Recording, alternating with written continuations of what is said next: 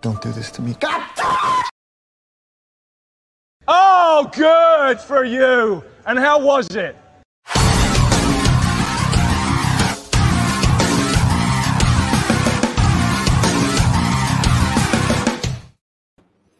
What's happening, guys? Hey, what's going on? Didn't I just see you? I think I thought I just saw you. Right? Everything good? Everything, everything, everything's happening. Welcome to the uh, Patreon stream that we try to do once a month. Meet the Patreon uh, family, the patron family, and uh, see those guys that are you know help helping support all this. Obviously, every little bit helps. So you know, bring them on. Let's have a chat. You know me, I love having chats with people. So bring those guys on, and uh, we'll we'll have some fun. So yeah, if you want to be a part of it, just head over to Patreon and uh, subscribe to it. Um, listing some more ideas to do so. I have some uh, little ideas that I'm going to be uh, putting on the Patreon. Uh, a little more stuff, hopefully, that I've been like talking about forever. It feels like, and uh, I think eventually I'll get it there. Probably like, hmm, okay, I think I know what I can do when it comes to certain things. Uh, let's see, evening, Ryan. Good to see you. The Smoogers, Smoogers. What's going on, Zed? Good to see you. Jason, always good to see you. Tony Movie Chappie D9, Blumcap fan. Good to see you. Tyler, what's up? Jose, cool. I'm sure you'll be joining. Like you, you think you joined last time, yeah. And uh, you're welcome too. And you and, and other Dodger fans out there, you're welcome. Finally, the Giants beat the Padres tonight, so you're welcome. I mean, as much as the rivalry doesn't want, you know, the Giants to win any game, sure, but Padres are, you know, second place. So, so there was that. And uh, something you, you don't see a, lot these days is uh, Rodon actually pitched a complete game. That's right. He pitched a complete game. Crazy. Hello there, Alakazu. He actually pitched a full on complete game, which was great. It's crazy. You never see that, but and which just shows you he put, pitched like 111 pitches or something like that. And the last couple of strikes that he pitched were like 98 miles an hour. Dude's a fucking beast, man. Dude's a beast. Let these pitchers pitch sometimes, huh? Huh? All right, man. One of these days I'll make this. Yeah. Join the fun. Join the fun. Join the fun. Yeah. Good evening. Hey, hit all the likes. Thank you, Rhea. Always good to see you. Always good to see you in the chat. Well, like what all about Ray is she is always like a ray of sunshine, isn't she? You will follow her on Twitter. She's always promoting people's stuff, tweeting, you know, not getting mixed up in any of the BS. She's just a positive, she's like a positive force. That's what I like about her. Yep. And she's always friendly to everyone. Love it. Yo, what's going on? Please. Uh, I'll call you SK. What's going on, SK? Good to see you. You walked out of the. Th- uh oh. oh, yeah. And what's your first reaction, huh? What's your first reaction? Tell me. Tell me. Uh, what is it? Okay, Red Sox. Did they win today? Appreciate that and good. Don't lose the. Yeah, I know. What the hell was that? What the? F- yeah, what the hell were those uniforms that she was? uh where the, what they were wearing? She they were wearing. I I, tur- I turned on the game and I'm like, what is this? All like these, you know, neon colored. Ugh, that was weird. See, when I positive, she's always positive. There you go. See me, I was like, you know, uh, and we're probably gonna shit on it tonight, but see, positivity right there. Good. I'm glad you enjoyed it. I'm glad that anybody enjoyed it. I didn't enjoy it. That's just me. But I'm glad that people are actually enjoying it. So that's good. Have you ever been tempted to get on the phone to Zach and ask what the hell's No, because it doesn't concern him. Nothing concerns him. If anything, I want to get on the phone with Zach and be like, so what can you tell me about Rebel Moon? What's going on with Lost Vegas? You know, if I was going to get on the phone with Zach, I would be like asking about that because any the, any of the bullshit that is happening at Warner Brothers or whatever the fuck, you know, just uh, doesn't concern him. And like I said in my, I posted a little short video uh, not too long ago. You know, because I because I, I was just having fun today. I was watching the game and I was like, hey, um, I was like trying to think of like a video to do, like maybe try to combine like when um, Dwayne Johnson and Zachary Levi and Henry Cavill were like on stage, and I was gonna make like an edited video where it looks like they're on. And then I was like, wait, that's a little too elaborate, and I don't know if I could find the footage. So then I was just like, all right, well, let me just make a picture. Let me make an image of the three of them at Comic Con. You know, at Comic Con. So that's why I posted that. If you saw my Twitter, and then I posted like a little short where uh, you know I did the whole. I posted on TikTok. That's right. I post for China. Yeah, the China TikTok. That's right. I'm on there. If you want to follow me, let's do it. No, but um, yeah. So I posted that, and then of course I just used their effects, and then I posted the YouTube short just to be like, hey, wouldn't that be awesome if Henry Cavill showed up on stage with Zachary Levi and uh, Dwayne Johnson? It's not going to happen. Sadly, it's not going to happen. Um, I think it's just who knows if, mean, but then you never know what could happen. I mean uh, I mean, it's too short a notice. It's happening, you know, SDCC is happening this month. So I highly doubt anything can really get cobbled together like that at the last minute. I don't know. It's all it's all very strange, but would be cool. But then I said, watch out for the bullshit out there because I got sent a couple of times from people who are sending me stuff that were saying that there's going to be big announcements happening when it comes to the Snyderverse. And I'm like, oh, here we go again.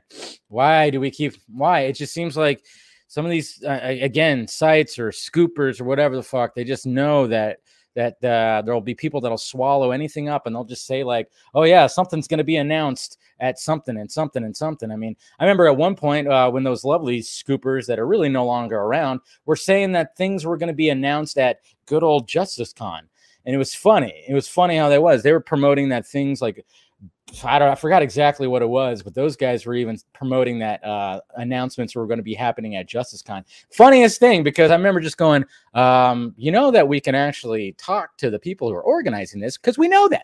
Nerd Queens, Meg, we know. And it was funny because I was talking to Meg and being like, "Can you believe this shit? Why are they saying that something's going to be announced at JusticeCon?" He goes, "I know." That she was like, "I couldn't believe it," and blah blah blah. And it was just really ridiculous. Anyways. Uh, no, you're too kind. You're too kind, Rhea. Uh, I kind of want to see Thor. You know what? Do it. Have fun. Again, you can have fun. It's if if if, if you didn't like Ragnarok, maybe you'll like this one better. I don't know, but go have fun. Laugh at it. Laugh at it or with it, whatever, you know. Yeah, so you know, it's nothing wrong with that. I mean, there's really nothing wrong with that. You might be surprised what I have uh, to say about a certain film. Uh-oh. Uh that guy. Yeah, that's one of the guys that uh that's and that's what sucks too because you know, he gets a lot of uh he'll get a lot of clicks. He gets a lot of clicks. He gets a lot of clicks, but it's a lot there's a lot of BS that he'll put out there, you know, and that's what gets the clicks. I can't I can't get myself to do anything like that. I can't. I can't get what I can't get my I, I, could totally just take advantage and just like whatever. I mean, yeah, you want to find a fitting title of course, to to help get your video noticed. But man, they're just guys like that because he was in he was in bed with uh Coulter Nerd and Lightcast. So at one point. So it's just crazy. Yeah, I just hate it. I hate it when I see the bullshit. I really do hate seeing the bullshit. All right, patrons, I'm gonna go ahead and post. uh I'm gonna post the link for you. What's going on, Space Mutant? Good to see you. Let's see. Uh, what do you? What is this thing doing? There we go. I'm gonna post the uh, the link on Patreon right now.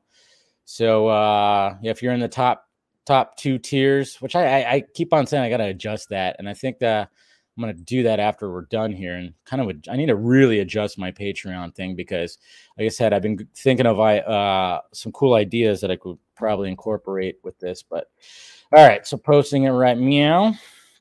Patreon stream link. All right. Join in, motherfuckers. All right, here we go. And it is sent. Okay, here we go. Good vibes, good vibes, good vibes. All right, so hopefully you guys are having a good night. You know, I just was like, you know, I, I had a little bit of uh, vodka little bit of vodka, but then I'm drinking uh, Modelo Negra.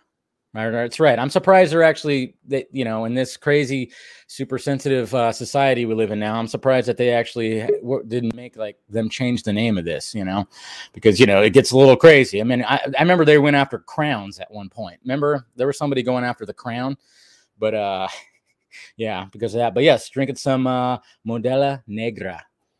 Mm. Jeez, just I'm gonna get canceled just for saying the name of a beer, probably. Yeah. That's what's to happen. All right. see. Got everything going here. All right. Got some people in the back.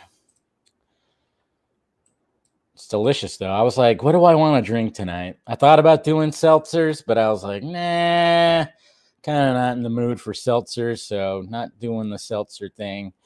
And then I was like, all right, let's do some Modelo. Modelo. Don't forget Pat is a, what? Who's a pussy? Jace. And uh, hopefully, guys, uh, if you guys didn't make the Vodka stream last night, hopefully you checked it out. That was really fun. Um, talking to the normies, those guys, it was really cool to uh, chat with them. I always love it when, because beforehand they're like, hey, can we only do like 45 minutes? It is kind of late. I went, yeah, sure. And then they ended up staying two hours. You got to love that. I always love that. I always love it when guests will have it like, hey, you know, I can only be on for a certain amount of time. And then they end up staying longer because they're having a good time. That's the thing. They're having a good time. It's all good. It's all gravy. All right, what's going on, Mr. Eric? Hey man, how you doing? Good. How you doing?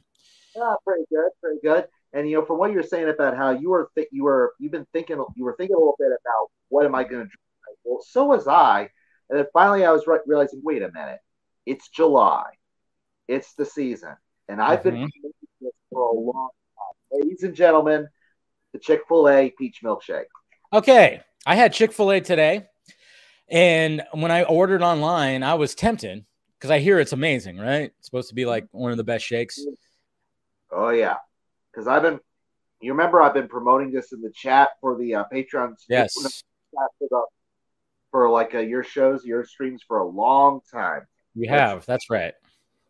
It's only available July and August. And it is that good. I remember when Oh, I, I didn't even know that. I didn't know it was like a limited thing. No wonder it was like right on the front page because when I pulled up the web page and pulled up the menu, it was like right at the top, like, hey, the peach milkshake. And I was like, mmm, so tempted. But I was like, I wasn't in the mood for a shake. I just wanted some chicken sandwiches. So whether you're in the mood or not, I mean, there's also um in July and August, there's also a peach tea. Because you know, they're they're really good with their uh, with their teas, and they recently and they have this. Um, you can buy in these jugs this. Um, they're uh, they, it's called like uh, they call it sunshine or sunrise or whatever, but it's an Arnold Palmer. But Arnold Palmer, like the name is kind of uh, is copyrighted, so they can't call it that. So it's yeah. like so sweet tea and lemonade. I mean that's pretty good, but okay. also in July and August there's a peach sweet tea so you can mm. get that.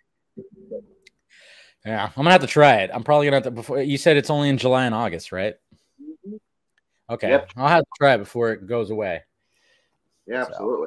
Yeah, because I remember you kept talking about it. So yeah. Also, you may have noticed today I was a little hyping a little bit. I says, okay, for the past two Patreon streams, what did I bring? What did I bring on? I had like, um, I had gross, gross stuff, and then I had Soylent Green. So uh-huh. why don't I do something not so controversial? Or at least it shouldn't be. But no, it's not controversial. I think the only controversy is, you know, when it, you know, people that talk about uh talk about Chick-fil-A and their beliefs, which I don't even know what that is. I'm like, don't get political with Chick-fil-A. It's great chicken sandwiches. Shut up. you know what the irony of that is? Look, they want to say, oh, you know, the CEO of uh, of Chick-fil-A because he's a Christian, he must be homophobic and all that. Um, do you have any idea how many um, how many gay employees Chick Fil A has. Oh yeah, all the time, and they're the nicest people in the world too.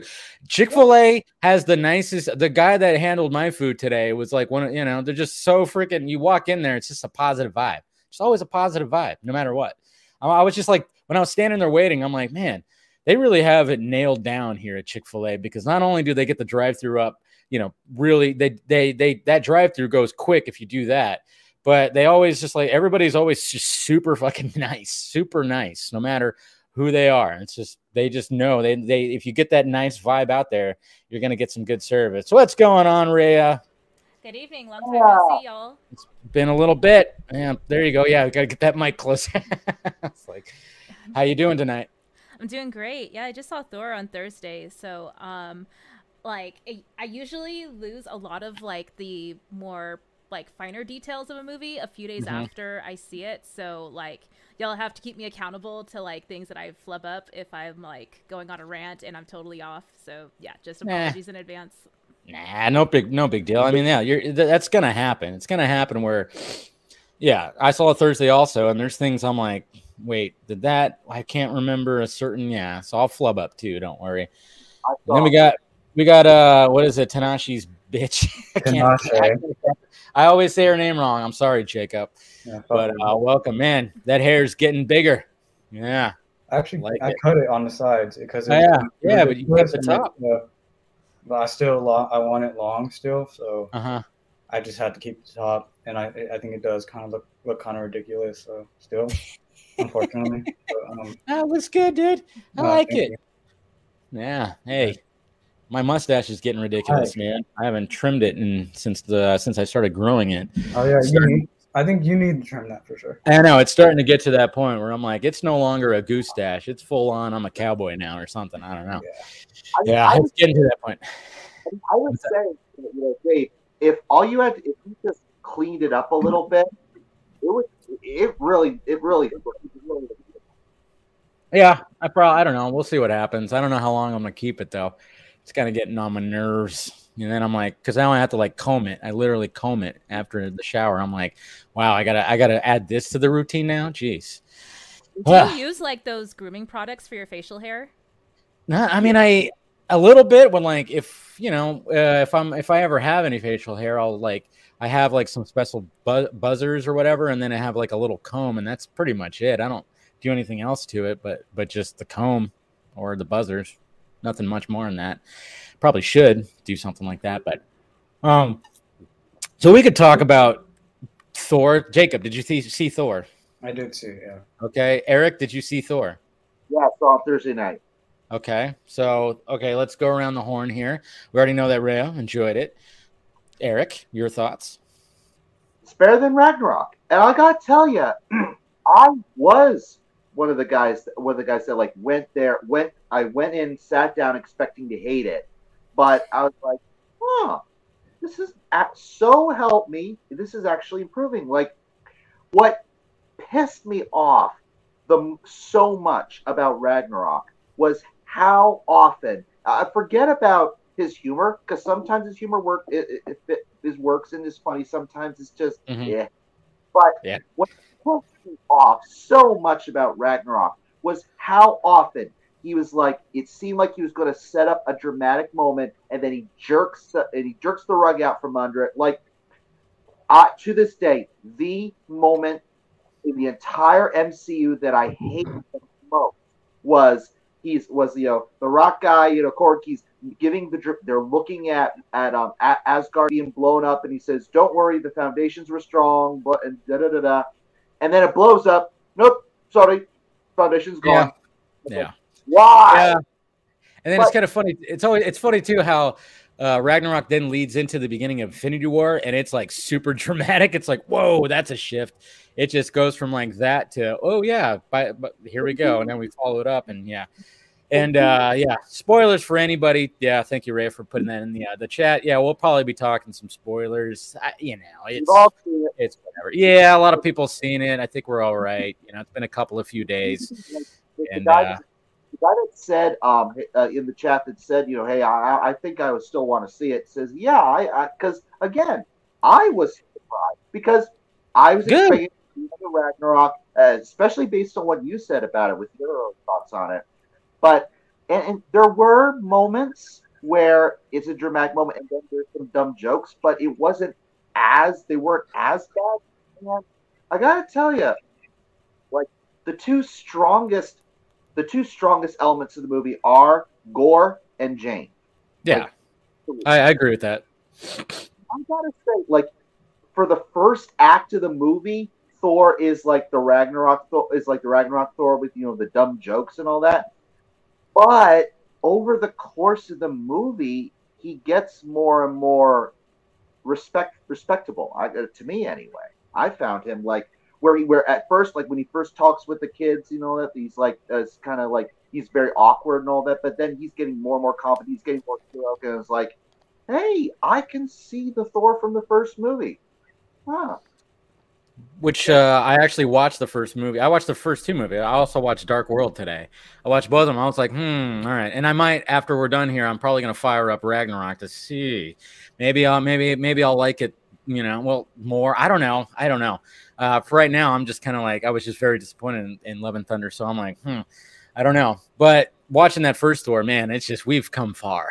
it's we've come pretty far. if like his like Waititi's time on um, Mandalorian, like when he was mm-hmm. directing episodes, but under the authority of of um, of Jon Favreau and Dave Filoni, I wonder if I couldn't help but think that from that experience he learned the need to to preserve the drama. Mm. His episodes of Mandalorian were actually I was I was they were good. Yeah. They were. So maybe he learned from that at least a bit. I don't know. It's hard. It's hard to get a gauge on Taika because you know people have been tweeting out some of his interview stuff, and some of it I'm like, you're supposed to be promoting this movie, dude. What do you? I mean, I think like it's trying to trying to decide like, okay, obviously he's mostly joking because he's just a jokester. But man, sometimes I'm seeing some of the stuff like he said he doesn't like directors cuts and directors should they suck. Directors cuts suck. Some of them suck, and directors need to be um, controlled or whatever. I'm like, all right, that's not good. Um, I think he said something. Uh, I forgot what else was also being said and put out there. Um, but there's other things. I'm like, I'm like, this guy is just.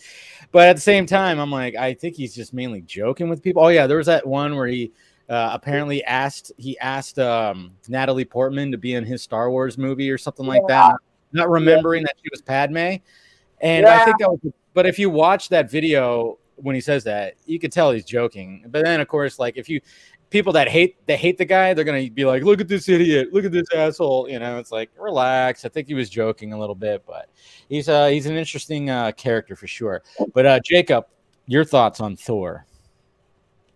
Well, I went in going with uh, pretty low expectations, right? Yeah, and I was expecting those kind of moments from like I don't know, say yeah, Ragnarok and um, it's definitely definitely just a mixed bag for me. I don't really. I'm still like thinking about it, and like yeah, I don't think I like it though. Yeah, but there's um, I was expecting way more of that in this movie, but it was uh, there was some of that in some moments where I was like, okay, that's good, but I I I don't know. It's a mixed bag for me ultimately. Okay. Okay. And Rhea, give your initial, your full on thoughts. Yeah, just from like um like an overview, I think like uh, a weak point for me in the movie was um the the weapon love triangle between Stormbreaker or yeah, love yeah, polygon, was, I guess. uh, was, between yeah, like Thor, weird. yeah, uh, Mighty Thor and um uh, Mjolnir. Sorry if I'm mispronouncing yeah. that. Stormbreaker. Yeah. I uh-huh. wish there was some sort of payoff where Stormbreaker sacrifices themselves to save them, and then there would be some sort of you know qual- qualifying or qualification for you know their deep uh, you know feelings or resentment that you know that whole strife or ongoing joke uh-huh. I should say is taking place throughout the movie. But there was no payoff to that joke. It felt like so that was a weak point for me. Like if I had to just like give it a rating, I'm I would probably say like maybe a 7.5. And unfortunately, that's kind of how I've been feeling about a lot of Disney Marvel stuff in the last like mm-hmm. couple years. Is like it's above average, but nothing really like impactful as much as like maybe like previous years. Certainly like pre-pandemic for me personally. Yeah. Okay. No, no, yeah, you're right about that. That whole love triangle with those. It was like it, it, just felt like a Saturday Night Live sketch to me. It was like a weird bit, and I'm like, okay, I see what you're doing here, but yeah, there was no, there could have been some kind of payoff with it or something. I don't know. Yeah, based on that, like early up, like um, for me, like one of the strongest parts of the movie's plot is, is you know the whole um, Thor and um, their romance, like you know the, the Yeah. backstory. By the way, the backstory to me anyway actually gave a bit of a context to why he is talks with this like like kind of surfer dudeish kind of talk like in uh, and so I, I, I kind of get the idea that he learned that from his time on Earth with Jane. Like Jane was like introducing him to this like party life and so on, so he was learning from that. Yeah, because you can watch the first Thor. He's just like, you can't say that. I'm mighty Thor. You know, he's very much, uh, you know, and now he's just like, you know, and just kind of whatever the hell, you know, just a little, little awkward, a little weird, and everything like that. But we look at that. We got Mr. Jose. What's up, buddy?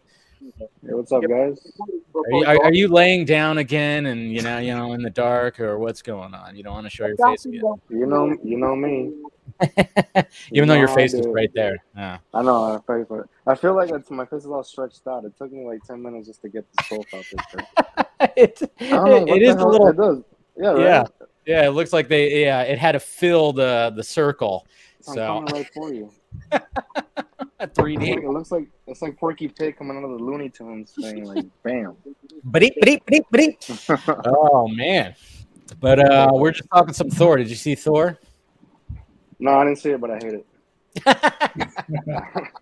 Still haven't like watched it. it though. But I don't Yeah. know. No, just kidding. nah, I'll probably, I'm just gonna wait till it's on uh, Disney Plus and check it out there. Honestly, yeah, no rush that's- to watch it. You mind if we spoil while we're talking about it? Huh? Was that? Do you mind if we spoil it while we're talking about it? No, go ahead. Spoil all you want. I mean, I, pro- I already saw some spoilers online too, so I really There's don't. really not a lot to spoiled. I, I mean, I didn't even do my spoil. I, I thought about doing my spoiler review today, and I went, "What is there to really talk about when it comes to spoilers that I would need to?" Well, I, I definitely didn't have a weapon love triangle on my bingo chart. Oh yeah, yeah, yeah. I mean, there's that. I was gonna be like a Valkyrie and Jane love triangle, but no.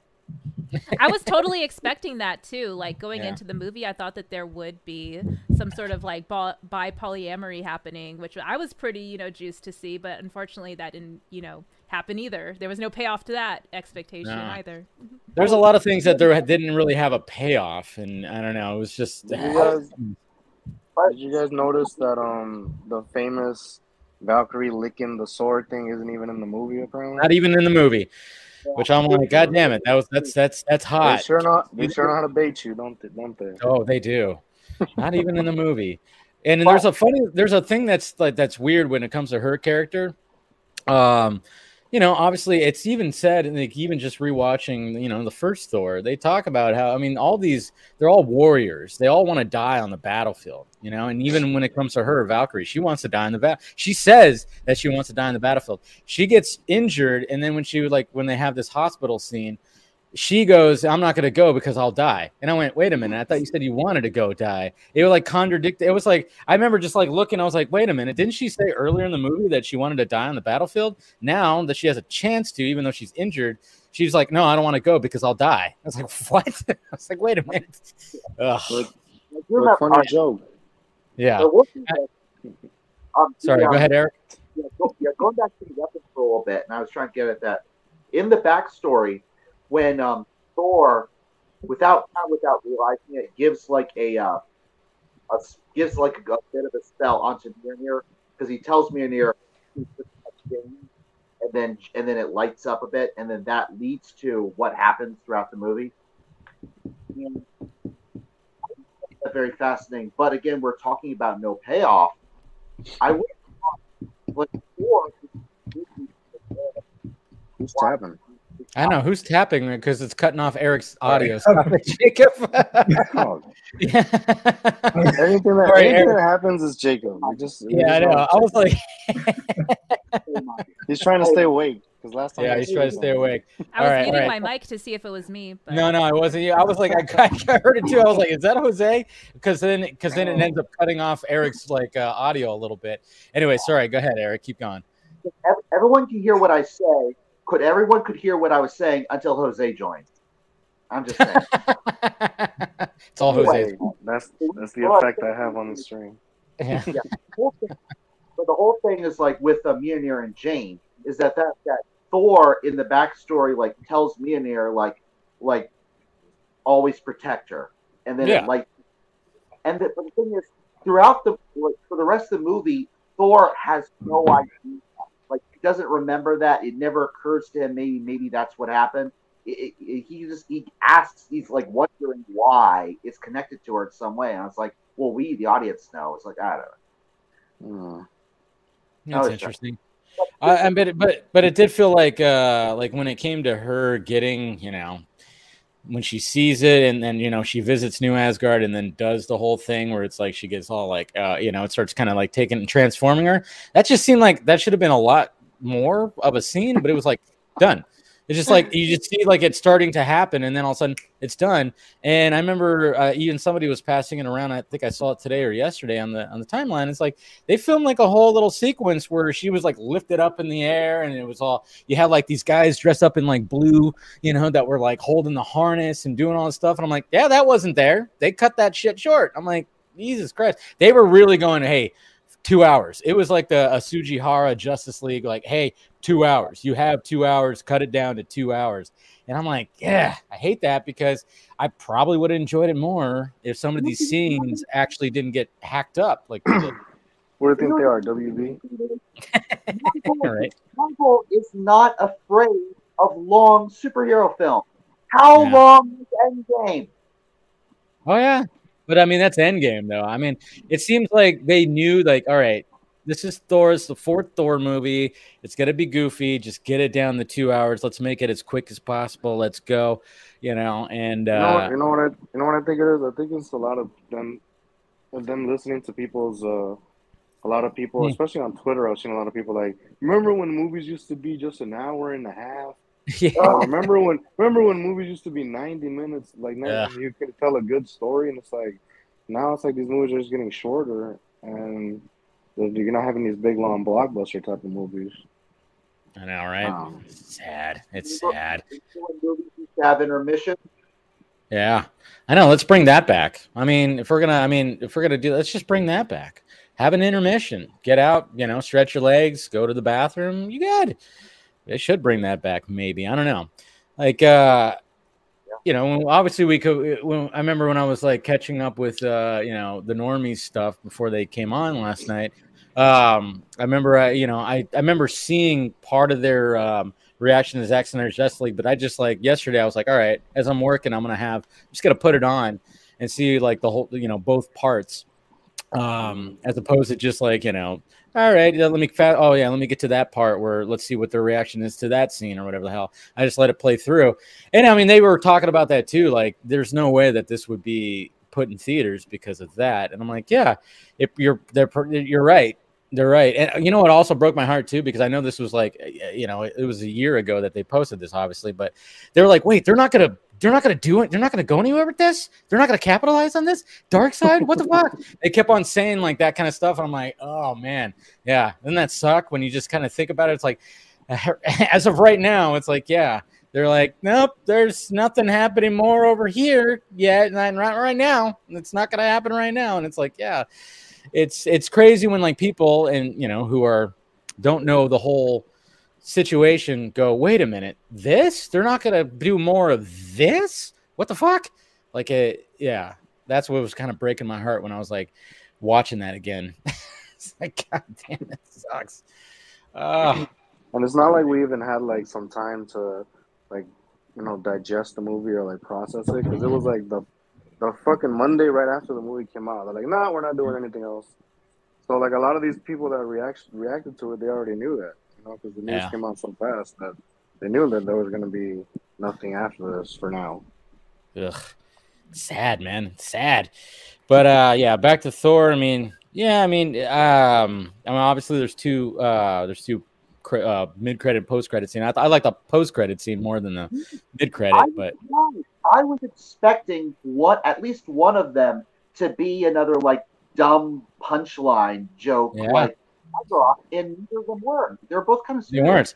Yeah, because like you know, sometimes usually the post credit scene is like some kind of just like you know, like, I mean, you look at Multiverse of Madness, it's just Bruce Campbell. Oh, we're back at hmm. Bruce Campbell's little cameo, or whatever the hell, and you know, it's just like, oh, okay, you waited for that shit. But when it came to this one, I was like, oh, hey, what's his name showed up right there, and I was like, both of them were even like, okay, the the, the mid credits kind of setting up possible villain if there's going to be a fifth Thor movie or whatever, and then uh, and then the last one was like, oh shit, that it, there's Jane going there, and there's what's his name. So yeah. By the way, and this is a question. Like when I first saw the movie, when my friend and I went, uh, when we went to the movie, we saw it, and then we left. I was like, wait a minute, the eternity grants you your wish. So why to be to be healed? And then then someone told me, well, Eric, in the movie, um, was the what was the he was the one to enter the first or something. He's the one to wish, and uh, Thor didn't. It's like, well, okay, that's the only one that the only explanation that possibly makes sense. I don't know. You remember that? Yeah, I mean, it was it was weird because, uh, you know, because obviously we're we're we're getting the story told to us by Korg, of course, the the director. Oh. Yeah. it's like the whole sequence. I'm wondering, like Thor, why not just wish for her to be healed? Can't wish for her to be healed? Now maybe I missed the line, but uh, yeah, yeah, I probably missed that too because yeah, that does you you think that that would be the case, but then but then you know he got the he got his daughter back, and then so now Thor is taking care of her his daughter. I don't know. It was and then it was like and then they then then they said the title at the end. See, and then you have Love and Thunder. I was like, oh, so that's what the title is. Okay. and then another another uh, Guns N' Roses song. I was like, I like okay, don't get me wrong, I like Guns N' Roses, but man, can we have a little? I mean, at least they had. Uh, I think they had. Um, um, fuck, what was that Dio? one song? Dio. There you go. Thank you. Yeah, they, at least they had that song. I was like, okay, cool. It wasn't just all GNR. I'm like, man, is there any other band they're going to be using here? Can we, you know, we have some other rock songs. But yeah, we do get a Dio song at least. One thing I did notice in um, that uh, white heavenly space, I think it's called Eternity. There mm-hmm. was this um, silhouette into the universe that was shaped. I think it was possibly shaped like Galactus. I could be wrong. Yes, yes, you're right. You're right. Yeah, there was like when like uh when Gorr was like right there and you see the shape and it's just like a cosmic whatever. Um I yeah, it very much looked like like uh, one of the well, you know, going back to Eternals. What do they call those guys? The um, um the what? Celestials. Celestials. There you go. Yeah, so there was that and I mean if that's what they were kind of hinting at, cool. But but that that was yeah, that was my thought too. I went, yeah, there's looks relatively you like those guys uh, or Galactus or whatever. Have you guys have you guys found it kind of interesting that all these movies from this phase, like the post credit scenes, aren't really teasing something big? It's just no. mainly like it's just mainly for that movie, whatever movie it is. Which is kind of. I, I I understand it though because I mean, when it came to the Infinity Saga, they knew where they had to go with it. They were like, all right, we have to like establish all this, and you have the Infinity Stones, and we have all these different. Like I said, it was just like one long branch that had little little leaves that were uh, all coming off of that branch. I think right now they're kind of going, all right, that's all done. So now it's just like, okay. I mean, I, I, I guess we'll find out more of what's going to be happening at mm-hmm. Comic Con. Obviously, they're supposed to have a big, huge panel, but I mean, I guess Secret Wars is probably something that might be in there. But I, I just think when it, when initially they started all this, they had a literally like you know, a literally an end game. They had an end game. They knew exactly yeah. where they were going to go with it, with the uh, the gauntlet and all the stones, and then of course resolution of that. So I think now they're kind of going, all right, well, we don't exactly know full on, so that's why I think when it comes to these scenes, they don't really you know a branch off into it's not leading to the next which i actually kind of like that it's not oh yeah we're not waiting for the next thing the next thing the next thing. I'm kind of I'm, anytime that i'm seeing these movies now i'm going all right what are they going to show me? I don't know what it's going to be if it's going to be any relative to anything. And sometimes yeah it's not like leading to the next movie or anything like that. What's the next movie? Black panther wakanda forever right Um, yeah, I guess. Yeah, I November, would. I would even say that um, to that point that some of the end credit scenes from past movies too still have not really led to a payoff. Like in Guardians True. of the Galaxy two, like we still haven't seen like you know the outcome of you know Adam, like which I, I'm expecting is going to happen in Guardians of the Galaxy three. But there was Yeah. no allusion to it here when we saw the Guardians. They just were sort of off on their next you know random you know adventure to save the day.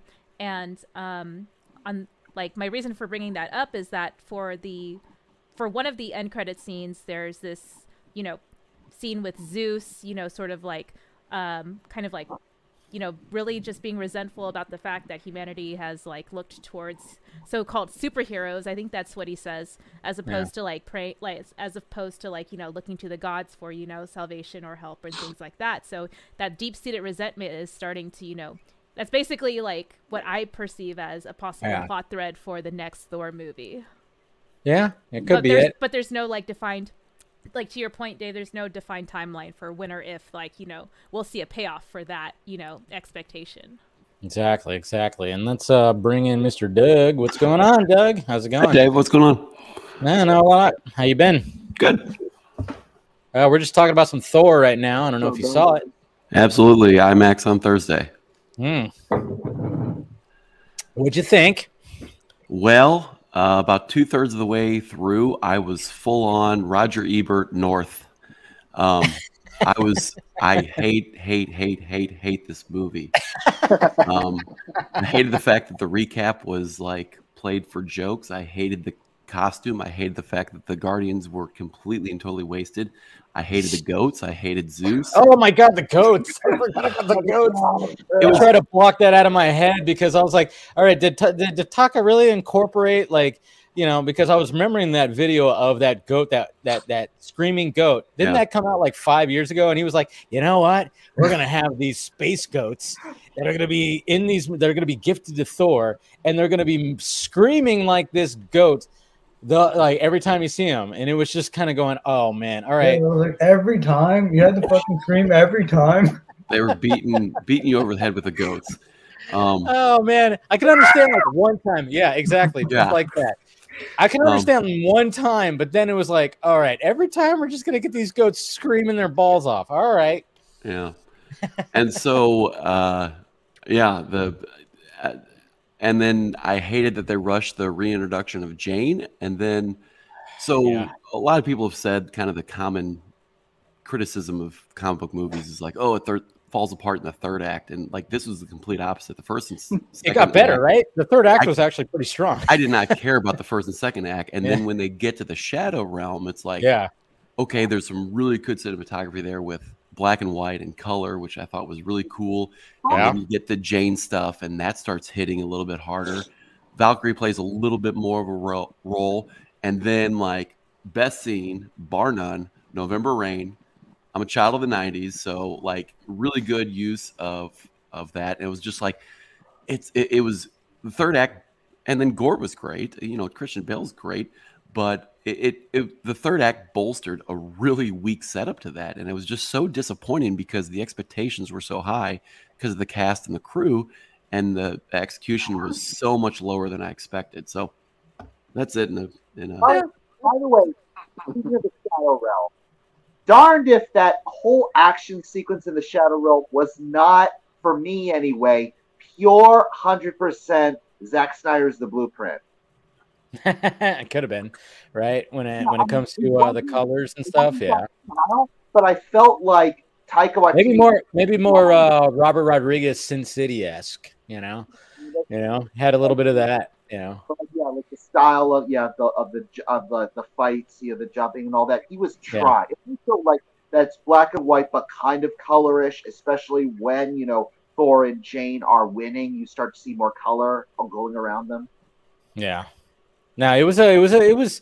I, I didn't mind the uh the final battle. Um, I mean, to me, it was like the movie just didn't feel feel as cinematic as I would want it to feel. I don't know. Like again, I'd have to watch Ragnarok again because just felt Ragnarok was more consistent, even though I don't like it that much. But it had a consistency. This one, there's a lot of just like, and what Doug said, yeah, the first two acts, it just sometimes it just feels like a big long Saturday Night Live sketch or something like that. And you know, I'm not saying it's all bad in there. There's still good moments in there, sure, But then it gets that final act, and when you're on the, in the shadow realm, and that's where it's like, oh, okay, cool. I like the color, the colors, and some of the cinematography, and a lot of the in the battling. And then you know, Christian Bale does what he can with the script.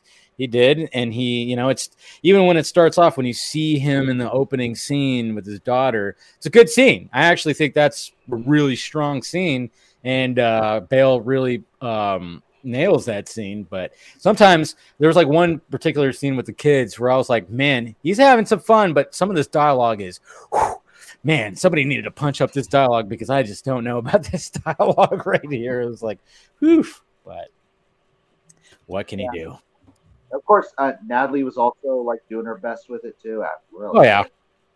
But it's funny, like going back and rewatching the first two, I'm like, all right. So I know Thor: The Dark World gets a lot of uh, hate, and it's yeah, it's not strong. There's things when I was watching it again, I'm like, oh yeah, that that's in this. Oh yeah, there's some some weird shit in there where I'm like, okay, and you know, oh yeah, Darcy, she's even like twice as annoying as she was in the first one. Sweet. Um, which is funny because when Darcy, I, I liked her in WandaVision. I did. I liked her in WandaVision. I don't know why. I was like, oh yeah, all right. They, they didn't have her like, you know, when when Thor: The Dark World. I mean, she literally just bombards Jane when she's on a date, and it's like, oh, you're doing that bit where the character doesn't know that they're on a date, and she's just saying very inappropriate things in front of, and it was just like, wow, they could. That was like, yeah, this scene is really bad and they could have just they could have reintroduced Jane without this awkward little thing here that was like this whole little uh, subplot of this dude that wanted to date Jane. I'm like, this thing just needed to be totally removed from that. Man, it. Thor 2 was such a missed opportunity, and we've talked about this ever since we learned about what the original plan was that like Patty Jenkins was going to do Thor 2. True. We Yeah. wanted it to be, you know, look, she was taking a cue from Kenneth Branagh with the first one because Kenneth Branagh was was he's a Shakespearean director, Shakespearean actor. She, was- she, she was he was doing some Shakespeare with the first one, so she wanted to Romeo and want to focus on the Thor and uh, and Jane relationship. And Natalie Portman was really excited about that, but then but then the Marvel, like whether it was a Feige or the other guy, like said no, we don't want to do that. We want to be more like a Thor Loki. So they did it in the, in the Yeah. uh, Yeah, no, yeah, you could definitely see that, like rewatching it. I mean, and but I always said, like, I always thought the final little battle between him and um, the the the main dark elf, I always for, forget his name, but when they're like fighting and they're like literally transporting to all the different realms during the fight, I thought that was kind of cool. Like, I always thought that was pretty strong. the very fact Malachi, Malachi, Yeah. The very fact that you said, that you said I was like to me that was that's how I viewed the movie. Not Yeah. that it was awful. It's not that it was too dark. It's just that it's so forgettable. it is forgettable. It is definitely forgettable. But uh, we got Mr. Carey joining in right now. What's up, sir? Hello. Yeah. Hey, yeah, up? ni- nice shirt. I think we're wearing the same Okay. shirt. Possibly. we? Yeah. Nice. Yeah. How's it going? Going all right. Just uh, finished some dinner and conversation with my family. I'm out in Colorado right now. Nice, uh, cool. And uh, I am reading your Man of Steel storyline. I swear to Oh, God. I am on page. What page am I on? I'm on page four. Okay. So I've been like going through it. It's 34. Yeah. Uh, Hope- uh, for Hopefully, it makes sense. no, no. I actually like the uh, the opening and um, your introduction for Brainiac. What you're talking about and the colonization and all that stuff. Uh, I'm really digging that aspect of it. So, but yeah, um, Carrie, he uh, he has like a nice little uh, outline of a story for like a Man of Steel 2. Very detailed. I was like, at first, I was like, oh yeah, cool outline. I was like, oh man, 34 pages. Oh shit. There we go. So he's got a lot of detail on this. So yeah, I'll I'll try to finish that up this weekend, man, and I'll give you I'll give you my uh, two cents on that. But I like how I do like um, what you were saying about Brainiac and uh, establishing him and, and uh, his motivations. I like what you had to say right there when it comes to his motivations. I mean, my mentality behind that, without going into too much of it, is like I just was trying to think of like I I just feel like from Man of Steel, and I know this derails from what you guys were talking about, but Oh no, no, go ahead. uh, from Man this of Steel, I just I just feel Yeah. about Thor. there What's that? Thank you. I said this is much better than talking about Thor. So please. Go ahead. I did. I did like Thor: Love and Thunder. I don't love Yeah. it. But I liked it. So, Well, we'll get your two cents after you Yeah. talk about. but um, no, I because I very much felt like with Man of Steel, I feel like they left some plot threads hanging that were never even addressed in Yeah. BVS or anything like that. Like I, I, I upon watching, you know, Man of Steel, and they when Jor-El and and um and um Zod, you know, give the various explanations of the Kryptonian colonies that they set up. Um, you know, when um, Zod and his his army they go around and look at the different colonies that are kind of around all over the place. They said they're all dead. They've All all dead, just withered and died. And I've always kind of wondered, like, I wonder if there's a bigger story behind that. I wonder if there's a bigger reason why they all fa- failed. Like, is it the the world engines were faulty?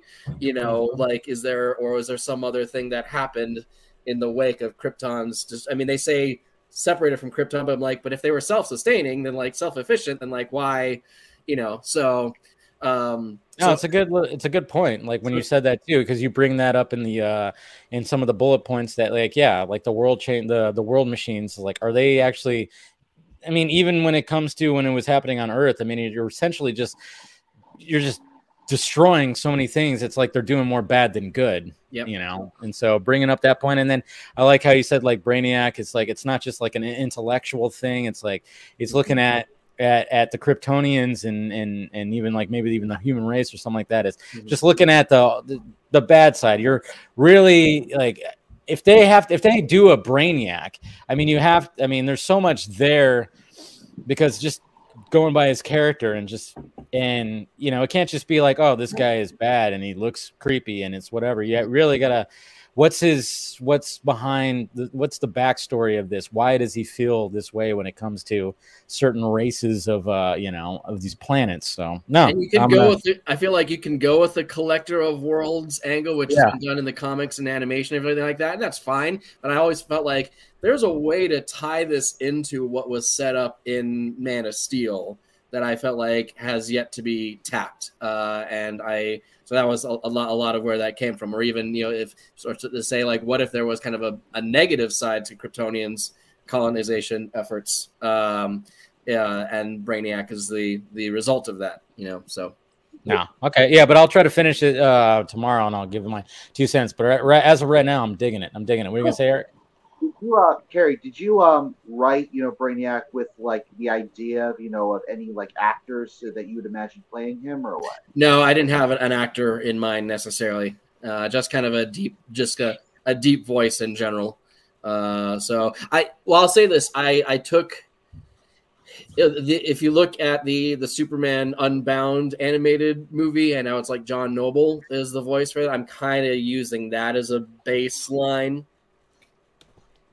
Because like, like ever since um, um, Star Trek Into Darkness, I thought that hey, it would be cool to have Benedict Cumberbatch as Brainiac. Mhm.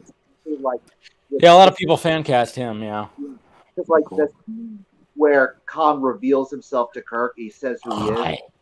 That Khan. was very Yeah. how I would imagine, you know, Brainiac introducing himself to Clark to a Superman to count and Lois and whoever. So, It, Harry. it- in my mind, it, it, he would be a, yeah, an awesome actor for that, and he's no stranger to doing, you know, uh, uh, you know, performance capture animation. But in in my mind, the way I'm visualizing w- in this story is, I want it to be big. Like if you look at the Geoff Johns, Gary Frank, you know, Superman Brainiac storyline, he's uh, Brainiac. Brainiac is massive. You know, Yeah. he's He he's, he's a similar size to like you know Thanos. So I Mhm. would want him to be like that physically imposing to to Superman. So if if you were you know if they were to go with Benedict Cumberbatch, I would want them to do. You know what? I mean, like, say, say, say, Zack was gonna do like if he had any idea of doing a Brainiac, I'd almost like, uh, like a like how he uh um put Xerxes on uh, in 300. You know, he's like not like huge, but you know, he's tall. He's a big dude, but he's like a little skinny. I can actually see like a, a something like that. You know, when it comes to like a Brainiac or something where he's not, it's not like he's thick. He's not thick like people were saying for Thanos with two C's. Um, no, but like he's but he's big, like he's big and you know lengthy. Yeah. The other thing I included in there, which you probably haven't gotten to yet, but there is a if you ever remember, if any of you guys read when the New Fifty Two relaunch happened, and there Grant Morrison was doing his his run on Action Comics, and when he introduced Brainiac, uh, he he had him as a very insect like centipede, almost like kind of version of the character, and so I I even I, had, I, I- I threw a, an element of that in there. I think Tim Burton actually had that aspect when in his version of it. Did he? Tim Burton Yeah. in Superman Yeah. in um, um, Lives. Superman Lives. The uh, yeah, that was Tim Burton's vision um, of uh, Brainiac with the sketches. That yeah, he would he could you know walk around, but also like his head could attach, and there's like a spider like Mm, uh, yeah. Oh, that'd be a cool little aspect of it too. Yeah. No, to incorporate that, like that would make. I mean, you have to make Brainiac. I mean, he's already gonna. I mean, he's he's already creepy enough, but make him even creepier. Why not? You know. So I like. Brainiac, Or does Brainiac Brainiac have literally, uh, multiple drones at his disposal? That too. Were you gonna say Like, Jose? Brainiac can, I'm saying that Brainiac can just put himself into like any Anything. any technology. So like a USB. Yeah, like if, if he has He full control of his everything happening in his own ship, who's to say that he has to reveal his own body to Superman right away? No, Or he could. Carrie, I was, I was gonna ask you. I was gonna ask you, Carrie. Do you, would it be a spoiler for you to tell us like his origin? Because clearly his origin's not gonna be like. There's no mention of him at all in Man of Steel. Right, And uh, I, I grew up on the animated series, and Brainiac was on Krypton. right, you know, yeah. when, and he knew he knew that Krypton was gonna be destroyed. Um, He does have a little bit of an origin, right? Like from the, the first I- couple of. yeah, yeah. Um, he's still from the planet Colu, which I believe is his origin in the comics. Mhm. Uh, but he he is a outcome of the Kryptonians' colonization efforts. great. Hmm. Without By the going into much detail, Do you have an idea? Do you have like any idea like as the origin of his name? Because look, Brainiac, if you look at, it, is like well, that's a English kind of name. But I, I, I was thinking of if I were to do it, that Brainiac is sort of an English of something like Branyak or something like that. I hadn't I hadn't thought that in depth. Wow, how'd you come up with that? yes, I like it. I hadn't thought of that, um, and I, I, but I've also tried to approach it more from the angle of less of how does Brainiac think of himself, and more how is he perceived by.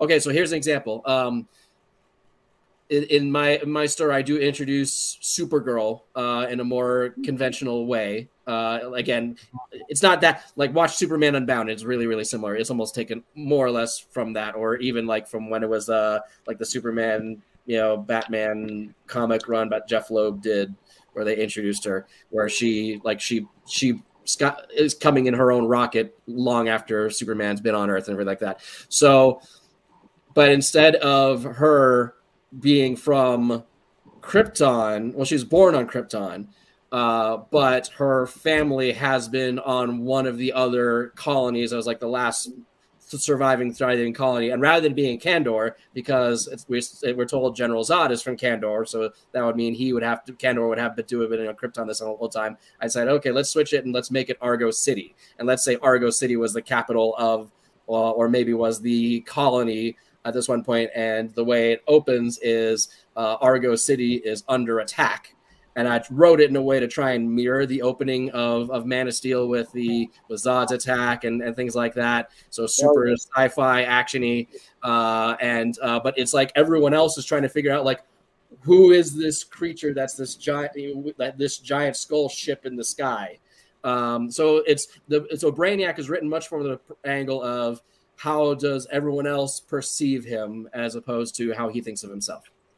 By the way, the whole idea of like of um of Kara, I assume it's Kara, then Kara Mhm. Zor-El Yep. coming from uh, one of the colonies as opposed to Krypton makes a whole lot more sense because all like the classical origin story from her was something along the lines of she was sent, she was launched earlier than than Kal-El, but for some reason, like um, for some reason, like maybe like her ship got caught in something or whatever, using suspended information. So when she finally does show up on Krypton, she comes out weaker, uh, like younger than Clark. hmm I decided for a couple other reasons too. I decided to age her up a little bit. I decided to make her 18 years old, uh, and that so that's the age when she leaves Argo City. But then, because of the way her travel through space and what happens to her ship, uh, she's basically in suspended animation the entire time. And then when she lands on Earth, she's the same age, and and she was partially partially sent to escape the destruction, but um, her par- you know her parents were fully aware of what Jor-El Yeah. did in sending in sending Kal to Earth. So their thinking was, you'll get there at about the same time, so you can help raise Kal. You'll have to find him and help raise him. But now she lands there, and she's like, "But wait a minute, you're a fully grown adult now. Now what am I supposed to do?" You know. So imagine then in the backstory you would see them, you know, conversing with uh, Jor-El over uh, communications or whatever. Or, It's not it's not Jor-El, uh, but I um, again trying to mirror things from Man of Steel. Uh, you know, she she gets a command key that has the consciousness of her parents of Zor-El and Alura. And uh, uh, oh, here's another thing in my story. I, I tried to make sure when I started writing this, it was before um, before Zack Snyder's Justice League came out. Mm. And so uh, going off of Justice League, uh, Silas Stone was still alive.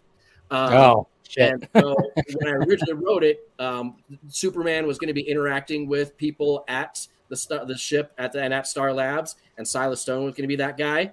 But then when I was like, well, shoot, I want to follow this up from Zack Snyder's Justice League, so, so now what I do is like, wait a minute, Cyborg can slot in here perfectly.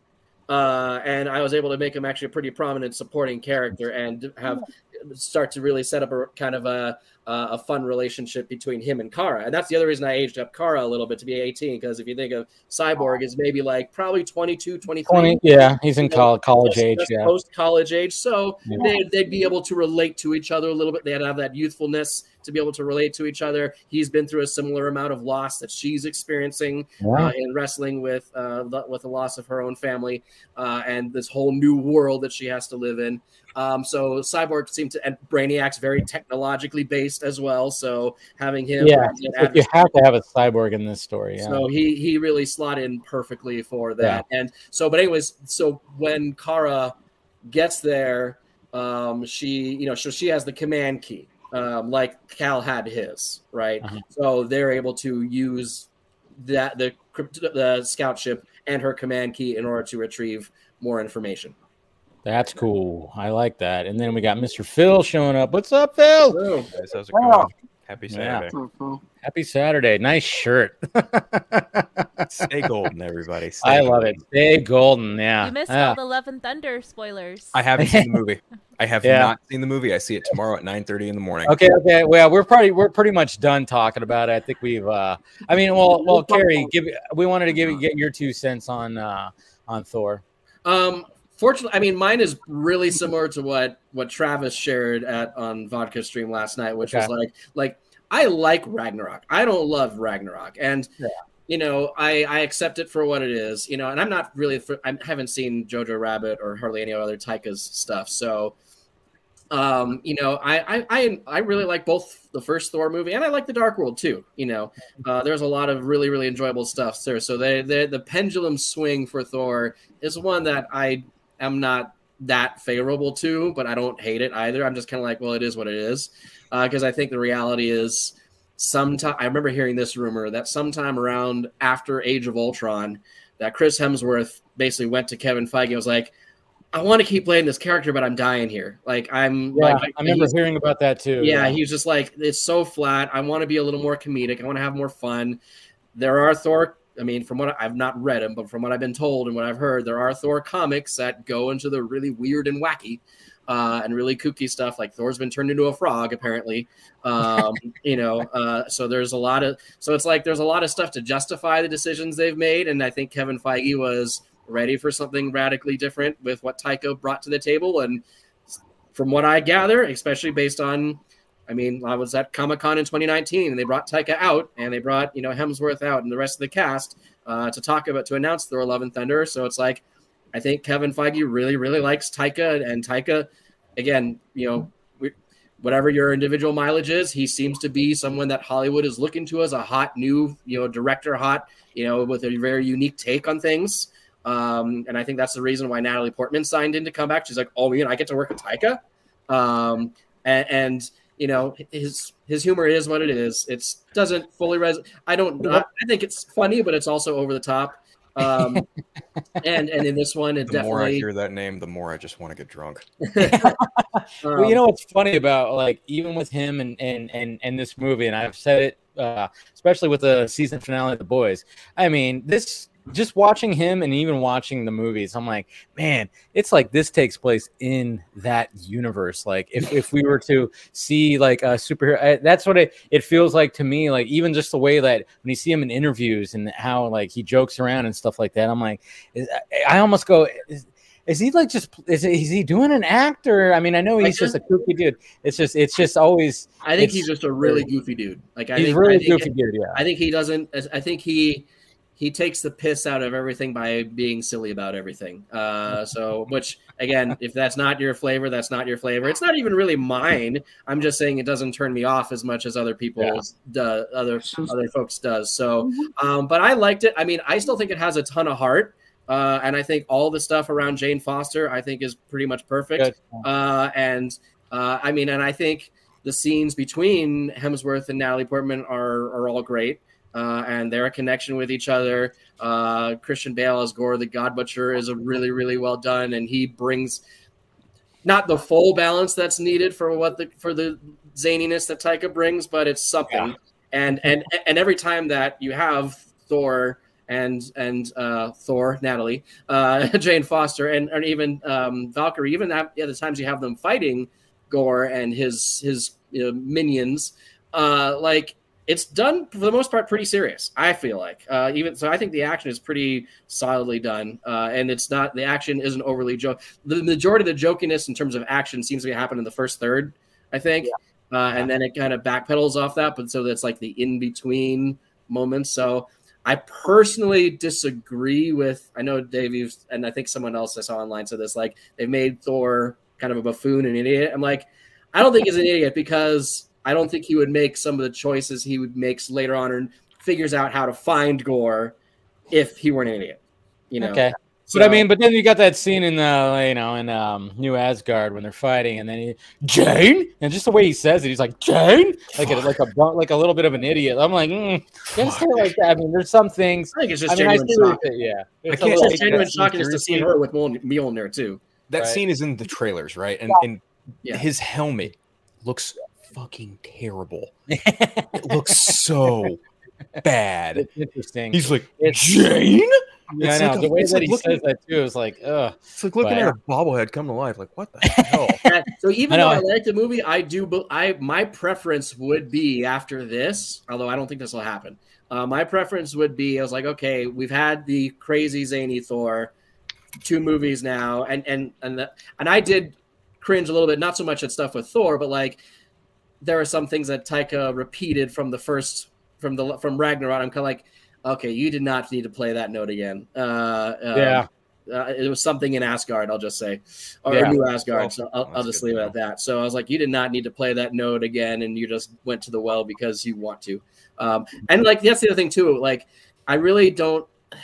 Again, I like it, but like I, I don't like how even in Ragnarok, I never liked in Ragnarok how he so easily dis, dispatched the the the, the Warriors three Yeah. you know like he just removed them so quickly without any real thought just like come on these were pretty well developed characters from the first two I hate And that so much. he too. has Yeah. a, he he he plays them off like a joke again and then even for a character that is brought back i was like oh cool that person's not given the due reverence that i think they ought to No. and so um I would prefer they move the pendulum back to a more serious Thor, somewhere between you know the first first couple movies. Er- Infinity War really is the best. Infinity balance. War, yes, Infinity War. Like Thor came back and it was like, oh hey, here's the Thor that I like. I like this arc, and look And at he's that able to be intro. funny. He's able to be funny and serious at the same time. Exactly. Yeah. So I thought they, I thought the Russos did a good balance with Infinity War, and then all of a sudden they made Fat Thor, and I was like, okay, now we're going this way again. I, was I bought "Oh." the, I bought the character arc, but I, Yeah. I, I totally I do think it should go back. I just Yeah. don't think it will, as long as if this movie makes a lot of money. Which it will. Uh, I again, I think Feige likes Taika. Chris Hemsworth obviously loves playing Thor with Taika, so he's gonna Yeah. just do whatever he thinks Taika thinks is best. Yeah. So that's See what I think. I think that's the reality, unfortunately. So Yeah, it is, and it's fine if if people enjoy it. Fine, that's fine. It's not for me exactly, but thank you, Mike, for the uh dollar ninety nine. It feels like it, it is not. I mean, Taika's I think it's, to me, it's right down the middle. It's it's Mm-hmm. it's a it's a good movie. It's not great or amazing. It's certainly not the best up there by any any, any stretch. Oh, my expectations have been middled. I'm I'm not expecting much, of anything at all, when I go see this movie tomorrow morning. So you might, I mean, I, you might walk out and be like, you know what, that wasn't as bad. So maybe that'll be the case, and you know, we'll see. What, Eric? Yeah, that's what happened with me again. Like I went in that movie expect I sat down that in the theater expecting to hate it. I went yeah, Yeah. There See, you the go. thing with the thing with Taika is that he's one of those dudes that's just he's always on. Yeah. Yeah. Like, he's like one of those like Ryan Reynolds, so you know they always got to be funny, but like Yeah. Taika just takes it to like other levels with it, and he Mhm. just because he trolls, like he trolls hard and he pisses Yeah. people off. I think He every knows he interview he done. off. I think every interview he's done in the press tour has been just nothing but trolling. Speaking of So- speaking of that, you guys saw what you know the big headline was, or yesterday or today, when it What? came to Taika. No. How Is he- it about, about Star direct- Wars or what is it about No. director's cuts? about director's cuts. Oh yeah, yeah. We talked about that before you joined, and yeah, I was just kind of saying, like, I'm kind of wondering, like, what are you trying to do here? You know, when it comes to uh, your interviews, I'm like, He's do I trolling. take this seriously? trolling Yeah, he's totally trolling. He wants people pissed off. Like he wants people talking. Like uh, I mean, because it's like, come on, he's a filmmaker. He whatever. He's a goofball. He's a clown, but he's a filmmaker. He's made other movies before you know these movies. So how are you gonna? You're basically insulting other directors. You know, Yeah, he said director's cut suck. by doing Directors that. That- be. Uh, I get it. Like I, which- I like I said, like I get you want to be a funny guy, you want to be on all the time, and make jokes, but like maybe just take it down a little bit. Yeah, yeah, it bring it- like yeah, bring it back a little bit. Yeah, I see what you're saying. But uh, I will What's up? say when um, when uh, Ryan Reynolds did that thing like where Deadpool and Korg reviewed. Uh, That was cool.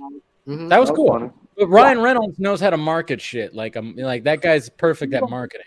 Mhm. The two of play off each other so well. They do. So, and they'll probably have some something. They'll there'll probably be another crossover when it comes to that when it, when Deadpool is officially in the MCU now. But uh, let's transition from Thor, Love and Blunder, as I put it. Um, that uh, let's uh, talk about uh, Comic Con. So Yeah, let's talk about. I Yeah, mean, right. obviously, uh, that's in a couple of few weeks. Uh, two weeks. also, yeah, also, two weeks. No. So I wish, I wish so much that we had heard the st- the news story that yes, DC will be at Comic Con this year, and Yeah. so I wish we heard that a while ago because it would have given me time to Okay. do it. Okay, let's do Project Comic Con oh. 2.0.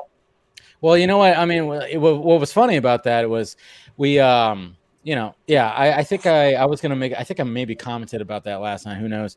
Where it was just like, or maybe I didn't. I was just thinking about it. Was man, I was like, yeah, w- when when there was like uh the news that oh yeah, DC is not gonna have anything there and blah blah blah, and people were like, what the fuck? I'm like, are you guys seriously think that there's not gonna be any kind of something there? And then sure enough, now there is. From what I gathered is now with with Warner Brothers Discovery and the just you know pinching every damn penny it was just that was part of it because it was like all right how much you going to spend what you know justify the spending of what's going to be happening at comic-con so i think that's why it took a little bit longer because the merger is still fresh and you Mhm. got Zaslav that's going hey i'm just trying not to just put money where it's just going to be wasted justify Comic Con Hall H. And apparently, probably Dwayne Johnson was like, hey, and hopefully he has a big, huge plan and incorporates Shazam. Let's do something with that, Dwayne Johnson. Let's have you and Zachary Levi on the stage to get that'd be sweet. You know, you guys are literally playing the arch enemies of one another.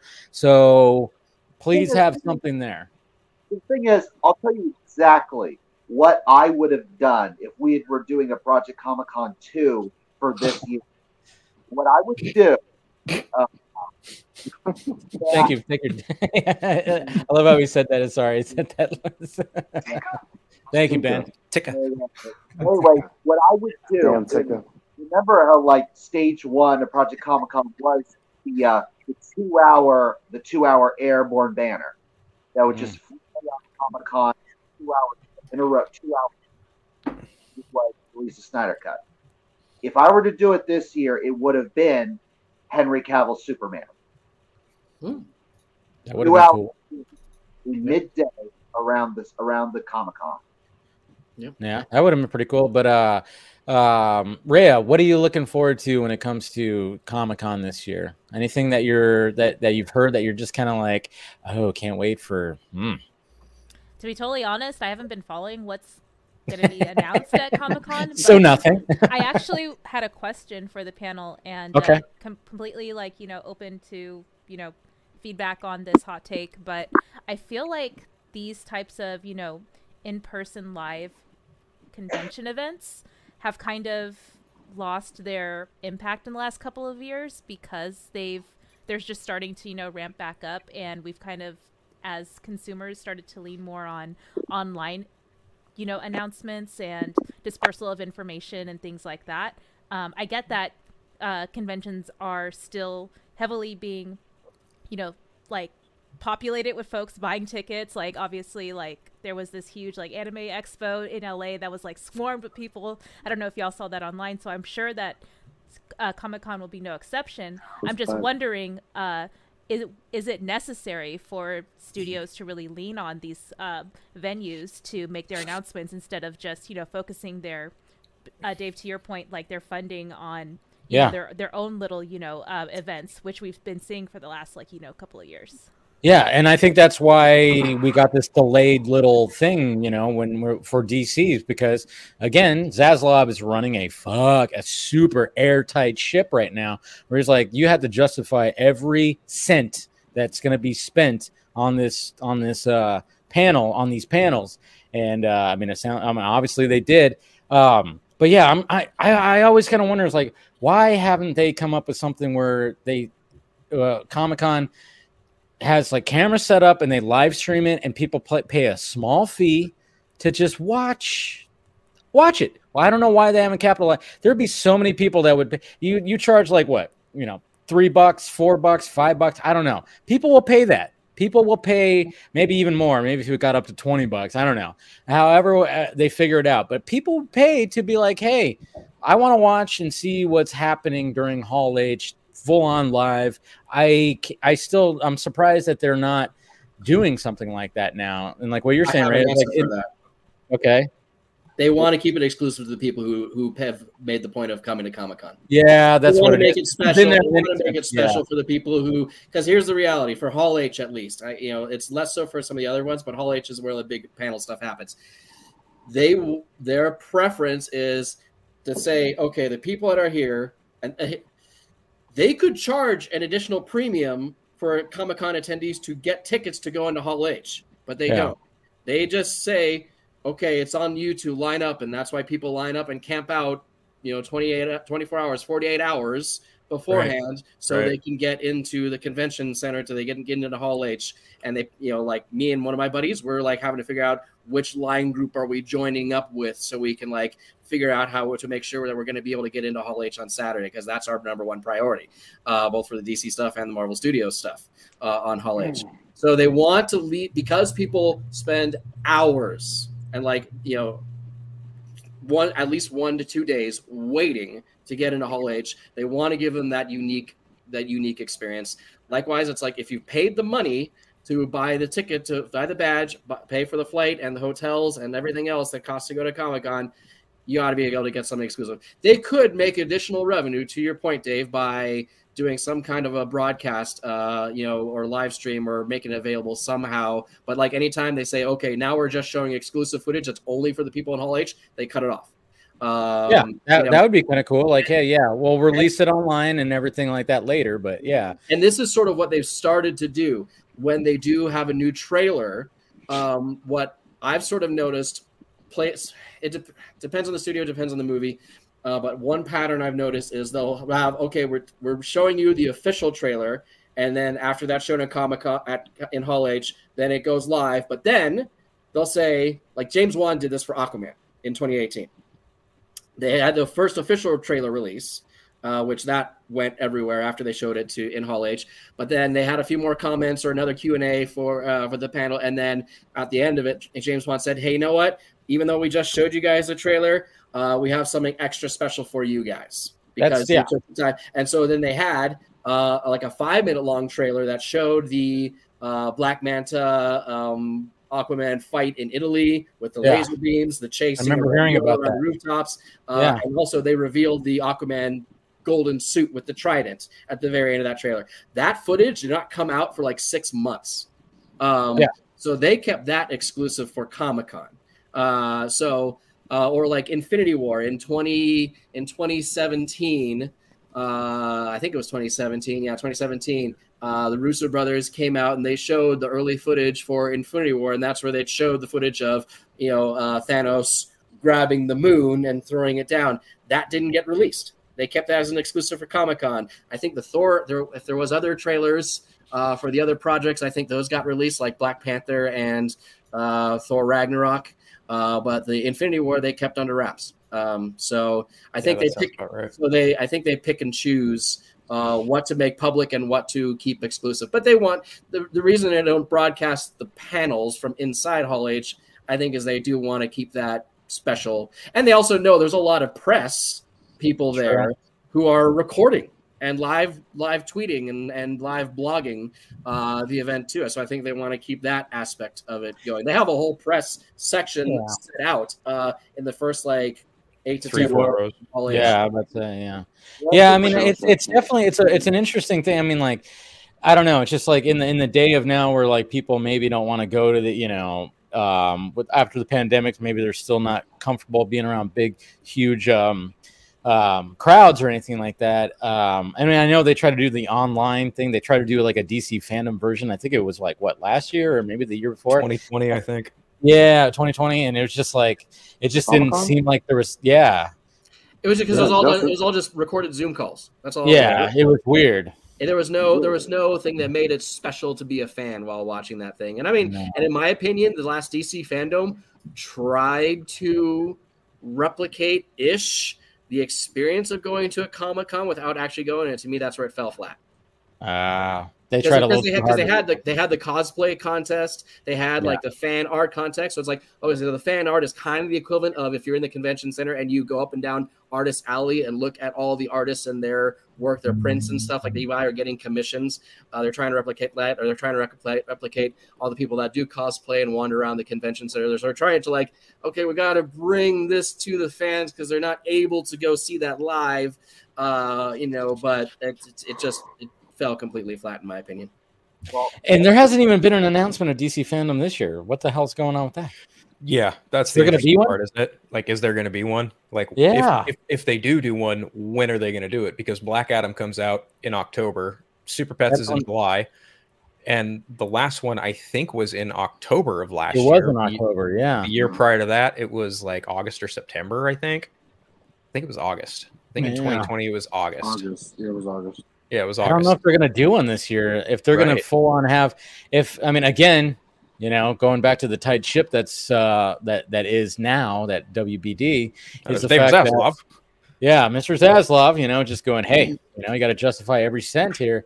I don't Yeah. know if they're actually going to do that. If they're going to go to Comic Con and spend that money there, they're like, all right, well, we're not doing a fandom then because we got to, you know, there's just not enough, not enough. And then of course with controversies when it comes to Flash and I am. So to be honest, to be honest, the bigger shocker is the fact that there's no DC booth on the convention center show floor. They're That's not having a DC Comics booth, so DC Comics, other than certain creators, are don't have a presence there. So Right. it's actually, but whereas Warner Brothers has skipped Hall H in years past, like they weren't there in 2019, and they Yeah. could have brought Joker, and they didn't.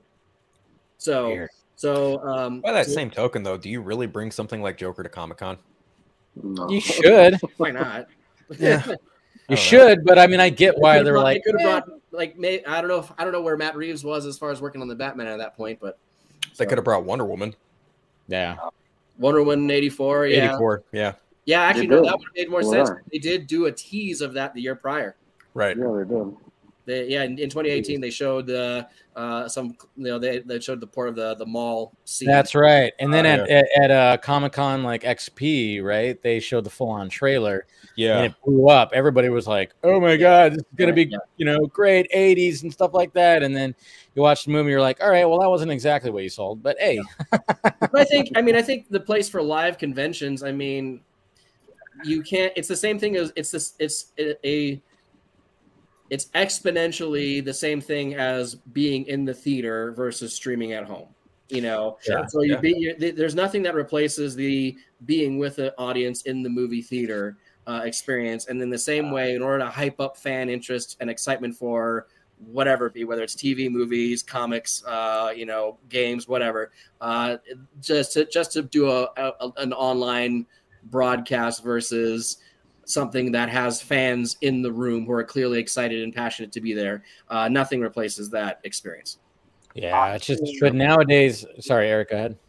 By the way, I gotta say this about you know the uh, the exclu- the the content like the idea of the content being exclusive to if you were actually there Hall H. Look, I get it and I see the value of it, but this is how we get those leaks, like the leak of the Suicide Squad trailer. Yeah, Okay. There's all there's always that aspect. Yeah, true. Technically, Um, the Man of Steel tr- uh, footage that they showed in 2012 leaked. Yeah, I mean that's always the hard part, but I mean it seems like they do a pretty good job at trying not to get that They stuff usually, out there. yeah, they usually try to But I- it when they can. Yeah, but I mean I remember there was like a good time, like yeah, yeah. The Suicide Squad trailer leaked. Um, I remember the Deadpool trailer leaked. That, I remember um, that Yep. yeah, that that yeah. So it's it's a little difficult, and yeah, people just suck because they're just gonna be like, oh yeah, turn my phone off, okay, and I'm gonna hold it right here and be like, you know, do that whole thing. But yeah, it's um trying to find that balance now. Yeah, I don't know. They, I maybe in the, in the next few years they'll find like a balance where it's like show the um, people talking or whatever, any footage, no cameras, no nothing, and that's exclusive to the people that get it. And the people that show up and sit in the chairs, you get a goodie bag. I mean, obviously they probably give you a little goodie bag in the uh, you know already. Sometimes they do. Well, go ahead, Jose. What were you gonna say? no, I was gonna say that at least um, you know, at least Zack Snyder's never had any of his trailers leaked or you know anything like that, right? No, not at all. What are you talking about? No, that never happened. uh oh. Dude, I, I just Not just from had- Comic just- Con. just had my friend. Uh, uh, I just had my friend. Uh, he just uh, messaged me back because I asked him, "Was like, you, you see Thor?" And of course, he did did not like it, and he called, he said Taika wa shitty. Oh, that's pretty funny. I like that.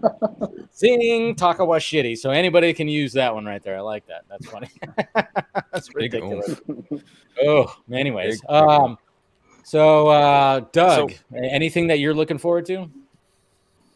Uh, I, I think Black Adam and Shazam kind of intrigued me. Um, and then obviously, if Henry Cavill pops up, that'll that would Oh, make jeez. Comic Con for me. But you know, Yeah. who knows? I, I think my my deal with with Henry is you got to make it happen, or if he gets Bond, like Superman's done for him. Yeah. So It's true. I know. It's like that's such a like a weird situation because it's just they I mean what what what what irks me about Dwayne Johnson being the fact that he's always about like getting the hype and just getting into the hype. If he would have just kind of jumped on that Snyder Cut bandwagon, just I mean, I know he I think when he responded to Ryan Reynolds or something like that, he said it like he they were kind of talking about it and we were like, "Oh my god, you know, Dwayne Johnson talking about the Snyder Cut." I mean, that was cool, but it's like if he would have just really, I mean, but at the same time, who knows who was in his ear, you know, at Warner Brothers, don't fucking talk about that. We're trying to end that shit. You're the new, yeah, and that's the thing. They probably were like telling him like, "Hey, you're you're the new uh you're the new DC. Don't talk about this old shit. You're the new DC." I'm sure Geoff that Johns. Oh, Sorry. no, oh, Toby Emmerich, Huh. Toby Emmerich. Geoff Johns. cocksucker, Hamada. Sorry, what? Go ahead. it's all the hierarchy of power. It's a two, two universe. Yeah. See, that's the thing. It's like I'm sure he probably saw the, the hype all behind it and stuff like that. But he was probably told by some of those guys, like, don't even, don't, don't even, like, Oh, even when he yeah. was into Reynolds, they probably like, hey, man, don't do that, don't do that. We're Well, trying to go. You're you're you're the new face of DC, Dwayne. You're, you know, I mean, when you watch the boys, I'm sure there was people just like those people at Vought that were like, oh, and just like just what, just totally just you know. Just waxing poetic about all this shit, and oh man, I Do really you hope think that, that, like what- Vought takes some of their cues from WB? Yes, and more and Marvel Studios. I'm Or so, sure. Yeah. Yeah, Yeah. I'm sure. You Yeah. watch all that shit, you're just like, I mean, especially now when you're watching. I mean, again, watching Thor Ragnarok was or Thor Love and Thunder. I'm like, geez, that seems like just a something that Vought would have put out. Um, and then even watching Miss Marvel, and I'm really enjoying Miss Marvel too. By Same. the way, I, yeah, I see Same. Ray, you're you're you're you're nodding too. Yeah, it's a great show. Like it's, I was surprised by it. But you know, in those opening episodes, you're like, wow, look at she's got posters of Captain Marvel on the on her wall. Oh, there's Ant Man over uh, on this wall over here in Pakistan. What I mean, it's like it's kind of like how the boys is showing that these heroes are just everywhere and they're on walls or on billboards or on this all kind of stuff. And I even saw somebody in my timeline go, "Man, Miss Marvel is really kind of showing that Marvel has taken their heroes." in a boys like level in this world in the in the Marvel Cinematic Universe, and it's true because she goes to Avengers Con for God's sakes. Yeah. Yeah. You know? point. Yeah. You guys, did you guys uh, notice in the? I forgot what episode of The Boys it was when they go to Russia, and all the art around all the buildings Four. of the It was of the four. seven, I think it was episode four when they go to and Russia. all all the art in Russia of the of the seven is like they're all evil. Yeah, Like they got they got them looking all evil and, and like Homelander, Homelander especially. And I'm like, wow, that's that's funny because they're in Russia, so it's like that's how they see these American heroes. You know, that they're they're Mhm. not they're not heroes for the whole world.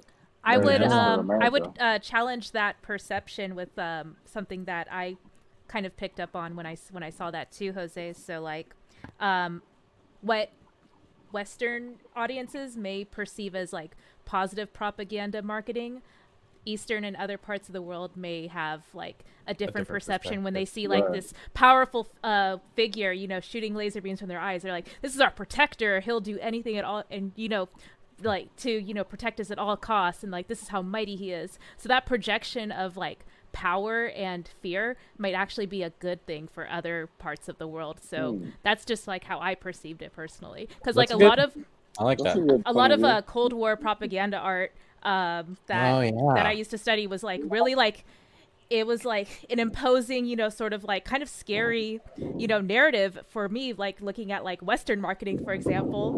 But yeah, like for other parts of the world, that's actually like the the image that they want other folks to, you know, have. Like, you know, this image of like, you know, this imposing, strong, you know, force, like to be reckoned with.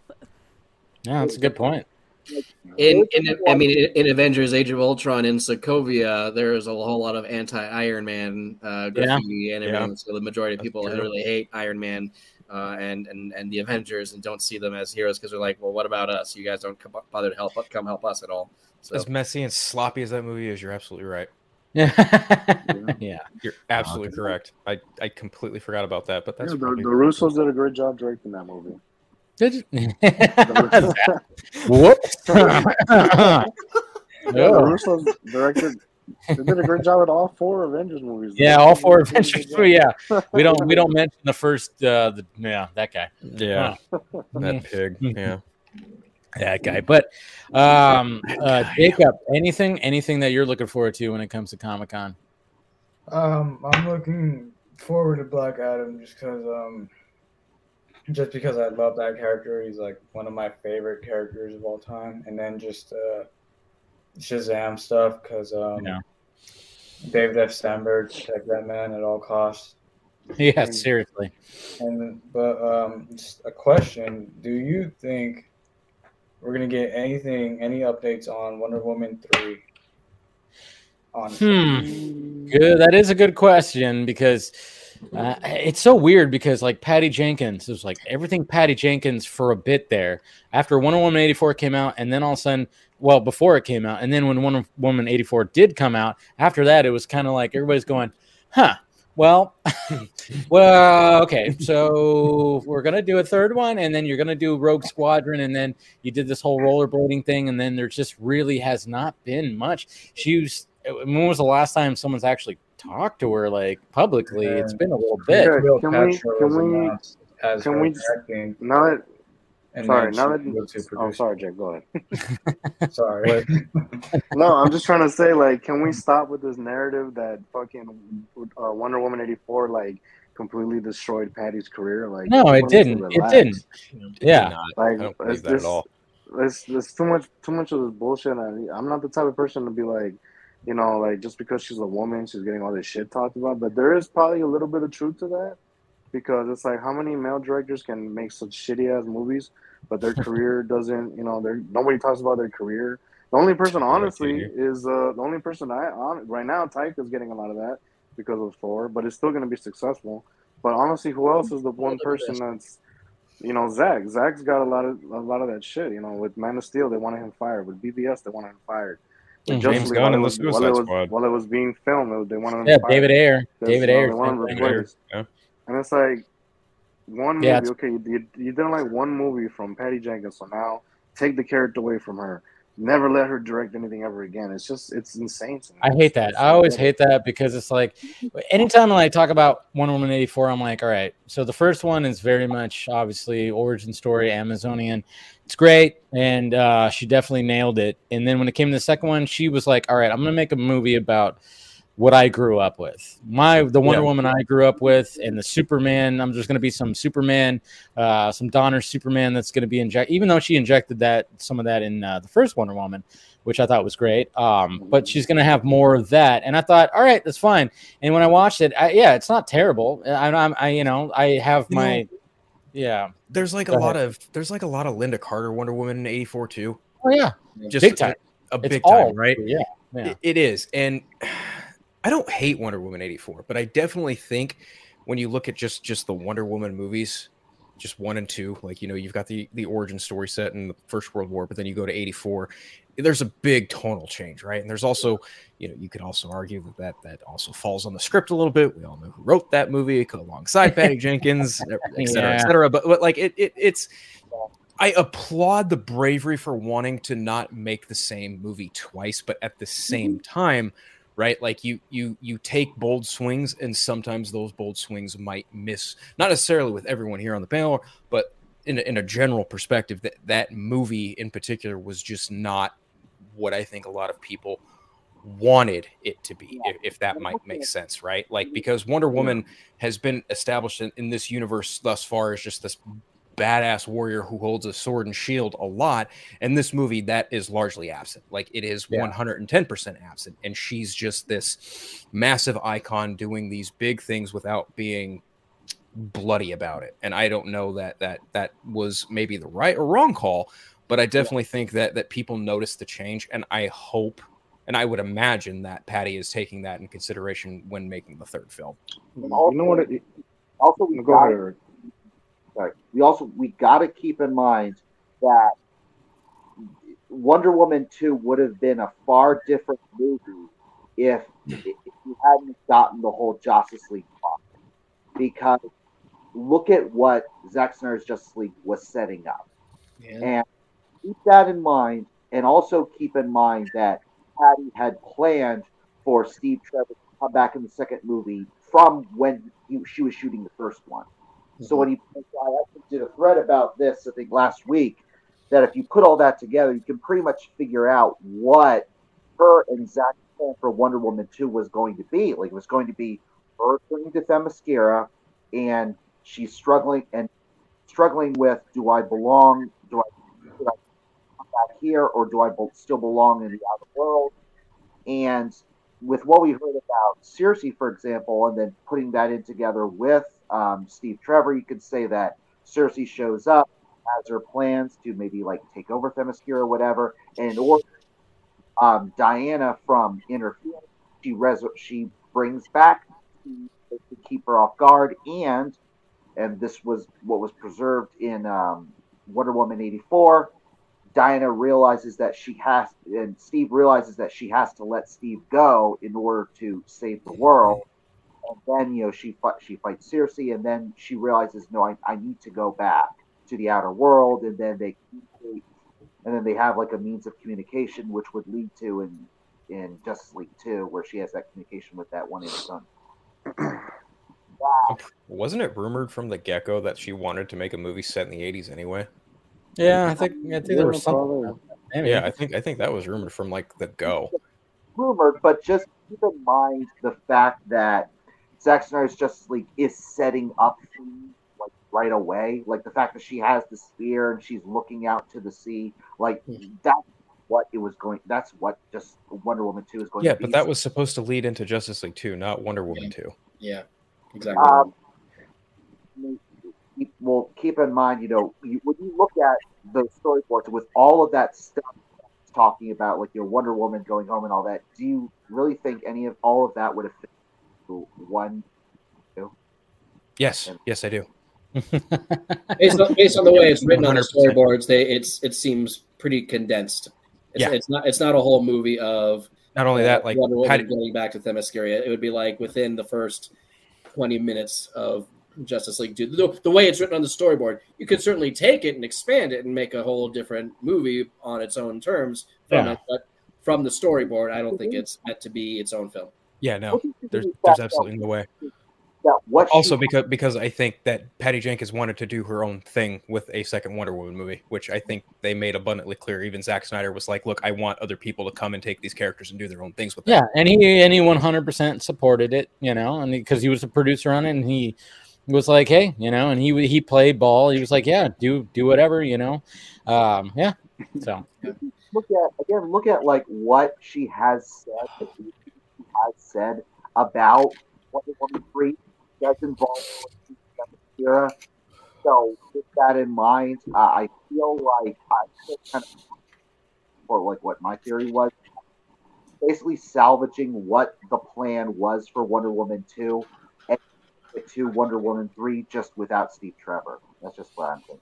Yeah, they're they, they need to like Steve Trevor doesn't need to come back again. I mean, I think we've yeah. I mean, it was like that was always a controversial thing of like how they brought him back in this, which was weird. I was like, eh, yeah, when you think about it, it's like anytime that I see the ending when when she uh, is out there in the snow and she sees the dude that was Steve Trevor, you know, I'm just like going. I mean, like that guy doesn't realize how lucky he got. The thing is, the thing is, like Patty, Patty was like, "Hey guys, like remember the '80s? Remember when we had those movies where The body swap movies and shit like switch that, yeah. And this Yeah. and. Remember those? Remember how we all used to love those movies? And and Yep. mainly Twitter was like, "No, we don't want that shit. She's a fucking Yeah. rapist now."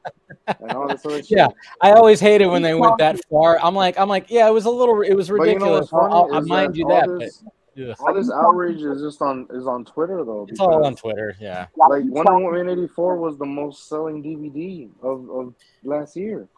The Two- highest selling DVD of last year. Yeah. I still remember. I still remember though. I remember my uh, my uncle called me, and um, he was like, he was like, "Hey, we watched Wonder Woman eighty four, and I went, "What'd you think?" He goes, "Yeah, we didn't like it that much." I went, "Oh," and so like we liked the first one, and then he goes, "Yeah, so I don't know if uh, we're gonna keep HBO Max because we got it just for that, and now we don't know what to do." And I was like, "Well." I'm just, and then I had to sell him on Zack Snyder's Justice League. I was like, well, uh, later on, we're gonna you're gonna get a pull on Justice League movie that you didn't get. That's f- like four hours, but don't worry. And I, I I I was like, don't worry though, it's broken up in parts. You don't have to watch it all. It's like a series, and um, but you know, God forbid, Zack didn't want a series. Um, no, but like you know, it was it's like a series, and I'm like, if you didn't like the Wonder Woman that you got in '84, and you like the Wonder Woman in the first Wonder Woman, you're gonna get that back. So I like sold him on that. But yeah, it was just kind of funny, like talking to him. And he was just like, "Yeah, we didn't really enjoy it that much." I was like, "All right." You know, to, to Jacob's point earlier about what they could bring to Comic Con, traditionally, and I really have never liked this about Warner Brothers, they never make announcements at Comic Con. Uh, and I wish they did because Marvel Studios does. Um, and Marvel Studios, those are mic drop moments when they make big announcements like that, whether it's True. casting or, or saying I think- these, I think, these like- films are coming.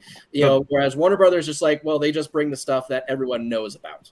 You know, Well, that's the thing, though. The last time they did a legitimate announcement was Batman versus Superman, yes. and that That was was that- and that was that. 2013. Yeah. And they're so So- haunted by it to this day. if if Zaslav wanted to make Just a- do it. Just do it. Oh my goodness! if if Can you Zaslav imagine? if Zaslav wanted to make a statement to the fans of saying, "Hey, we are leading this company different," they would do either that, or to to Jake to Jake's point, like make an announcement, official announcement about Wonder Woman three, and maybe even bring Give me some green. Give me some Green Lantern. Bring out the Green Lantern on stage. yeah, if they if, if, if it's just a thing of like, well, this is the time for The Rock to talk about two of his movies, and for Zachary Levi and David Sandberg to talk about Shazam: Fear the Gods. if they just do that, then like, okay, well, it's cool to see. I mean, it's always cool to see cast. It's We're always gonna get trailers. Yeah. Yeah, we're gonna get trailers. Sure. Yeah. That's always cool, but like Yeah. that doesn't. That's not a real mic drop kind of thing. No. Well, that's the thing. Especially when you know Marvel Studios is going to probably announce all of Phase Five or a large chunk of it. and probably bring out people and everything. I mean, like when we were doing, like when they did, um, like we talked about this. I think even last night or maybe at the last vodka stream was like, um, or the uh, a couple Fridays ago or whatever. But I mean, remember when? So, you know, I know we actually did talk about this last night because they actually misdirected people when they were showing like their. Uh, this was like a few years ago before Civil War, and they it was Captain America: The Serpent Society, and everybody was like, "That's an interesting title." And then all of a sudden they're like, "No, what about that one title? I don't know about that." And then all of a sudden it- they it was like a whole pr- production of like you know the lights went down and then it just went boom, Boom, and it was like War. Civil War. And then you had RDJ coming out, you had Chris Evans come out, and then they introduced Chadwick Boseman as Black Panther. And it's like, yeah, his first appearance is going to be in this movie, and it blew everybody away, and it was magnificent. It's like you have to do that kind of stuff in Hall And H. You can't that wasn't, just like that, go, that wasn't even Yeah. at Comic Con. That was at the that was at their big Phase Three reveal at the El was Capitan it? Oh, that wasn't even at Comic Con. Well, there you Yeah. I think that was one of the years. That was one of the years that Comic Con basically skipped Hall H, but because they probably didn't have not- some- they didn't have Oh. those announcements ready yet. There you go. They might See, not my have head cast was chats, but Comic they Con. might Well, it was the same year as Age of Ultron. It was 2015. They were Ah, or 2014. right. It, was, it was right before Age of 2015, Ultron. It's so weird. But All on these conventions. Civil War imagine like the screaming and the cheers in the audience if Henry Cavill gets on stage. It'd be massive. You know, here's what I think's probably might. Ha- there's going to be one of two things with with that Comic Con situation regarding you know Black Adam and Shazam. Truthfully, I think the things that could happen are this: one, number one, they bring out Henry Cavill, everyone loses their minds, right? Like you get Superman, you get Shazam, you get Black Adam, cool. Number two, the least like the more. I think it's probably the more likely option. I think that you don't. It's it's no coincidence that Black Adam and Shazam are having their Comic Con on the same exact day within the same exact time frame. There's no way that they're not going to try and do something to. They have to.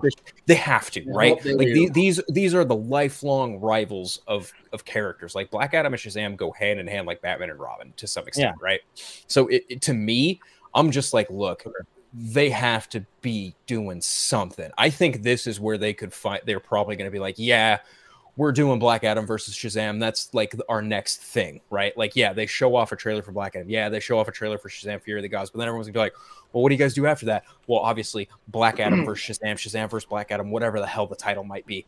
I don't really know, but I think that that is the more likely option. When if Henry Cavill shows up, that would be even more sauce. Dude, that'd be crazy. Like, oh yeah, but we also have another guy who, uh, you know, who's part of this too. That could be part of this fight. And then all of a sudden, if Cavill were to like come in or, you know, something like that, it would just be it would blow everybody's minds. But it's just that's that's just slim to none. That that's gonna Yeah, happen.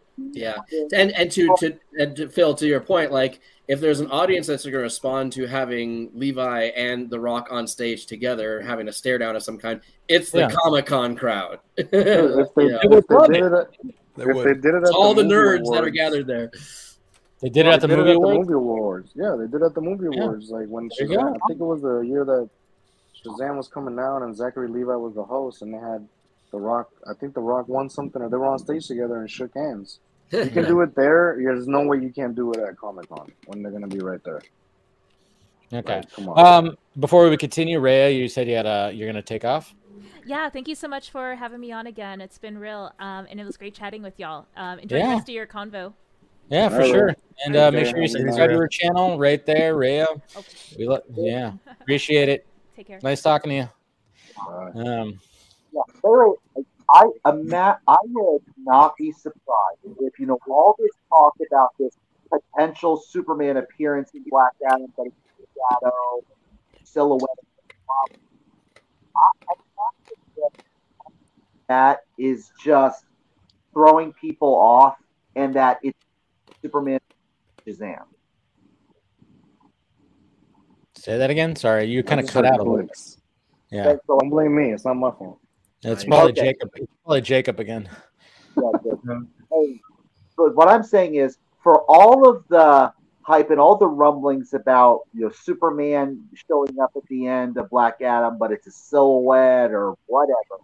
Imagine all of that is to throw people off, and it's not Superman at all. It's Shazam. That's what I do every day.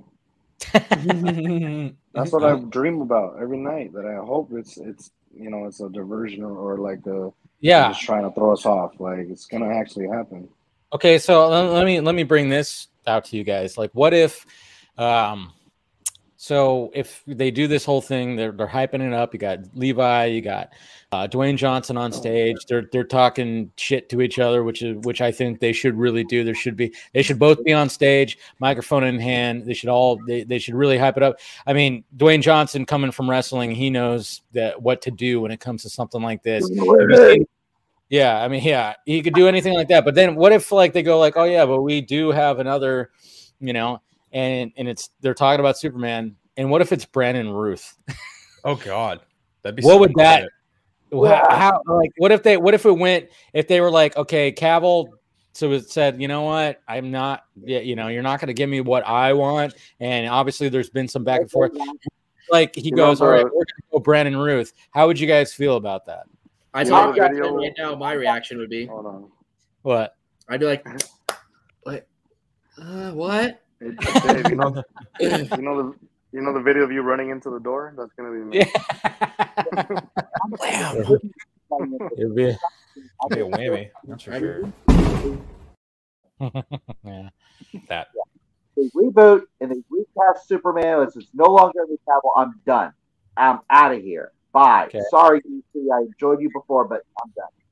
okay uh Doug what are your thoughts Yeah, if you if you ditch Cavill like the current DCU's done, um, There you and you know, I I'd love to see. I, I wanted them to build up to Black Adam and and Henry Cavill Superman. I want them to build up to Black Adam, Shazam. That's reasonable, and you both have uh, both those actors. But I would love to see Henry Cavill and and Shazam as a as a uh, cameo, just like a really quiet moment of Clark Kent versus Billy Batson, or or even Superman and, and Shazam. Like you do two different cameos with two different actors, like talking about different problems. Like, hey, I'm leading a team of you know my family, and it's falling apart, or I'm having trouble, you know, trying to balance these roles, and and Superman being that mentor role.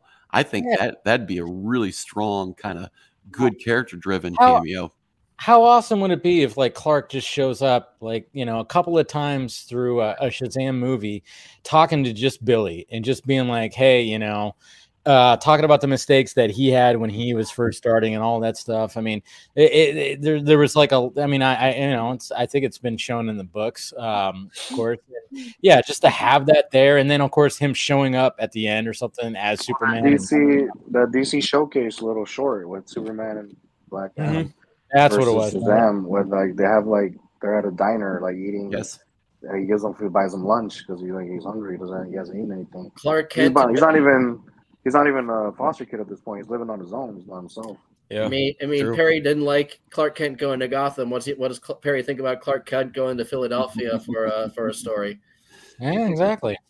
But yeah, like for heaven's sake, like, and I brought this up over and over and over. But when the first Shazam movie came out, that tie-in book was that was like Freddy's Guide to Superheroing. It was underlining in boldface, and I apologize that this movie is connected to the DCU that we have. Like it had the segment, it had Lois's full article for that. That was Justice League, Eric. That was Justice League. Okay, for the You're like one obsessed with this book. 562,263rd time, that article has not, is not contradict Zack Snyder's Justice League in any way because the speech is like even then, it still has the book still has all the characters. It has all those characters. Cyborg. It has mention of General Zod and, and the whole and the events of like the Black Widow, all of it. So with all that in mind, cannot do that and then have someone else, some other Superman. That would just No. deter, that would just seal it for me that at least in my own head canon initially, and I could be wrong. I could prove be proven wrong on this down the road. But to me, that would just sort of cement that like, okay, Shazam and Black Adam are kind of in the same world as the DCU, but they're actually also over here. Uh, in this in this separate on this separate to me it would sort of say like it's a separate universe compared to you know Man of Steel Yeah. and be Superman and maybe there's some related events It'd be Yeah. kind of, it'd be kind of like the Netflix shows, yeah, not really being connected to the MCU films. right? I'm not like- saying that that's gonna happen. I was just saying like I, there was just like that idea. I was like, what if like you know since Cavill, you know Cavill's not gonna just be like, all right, I'll be I'll I'll cameo in this. No, he's gonna be like, okay, if I'm gonna get in the suit again, I want my movie that I've been talking about in interviews for the past fucking five years. I want the movie, uh, my solo movie, and yeah, I'll do the cameos too. But you have to like give me a contract, what I, you know, what I want, and and and uh, it's just he wants that solo movie. He wants He another movie. Superman. Yeah. Yeah, he wants another. I mean, he, we we it's it's almost been a decade since he's we Man of Steel. I mean, it's crazy. His own solo movie. You know, when it comes to Batman vs Superman and Justice League, that was just that was um team ups. It was a team up Right. movie. Well, all of them were team up. Wasn't where I mean, he had great moments and he fucking you know it's all fantastic what he did in those movies. But he wants to tell like a story separate from all that. So he's like pushing, and then it's just yeah, it's just so weird with everything. It's like how have we gone this long? Without, I mean, the last time that he shot anything was that original production for Justice League back in like 20, 2016. 16, Like I- yeah. Like I said before, like in the, one time in the chat, I was like, someone, if not both people, you know, both parties, like are to blame because there's no like, Yeah. there's some somebody is to blame, if not both, because it's like they're both clashing and bumping heads. They can't come up to an like, how are you rep, how are you represented by the same person that represents the Rock? The Rock, yeah. And it's like Yeah. you're, and it's you're still, it's still in limbo. We don't know, you know, your future. It's not clear. Like I just Yeah. don't get it. That's, that's why I really like- hope that Zaslav is looking at the landscape is like, how? Come on, guys, why'd you not do this? Like, I'm Yeah. really hoping that Zaslav Even- is looking at from that angle.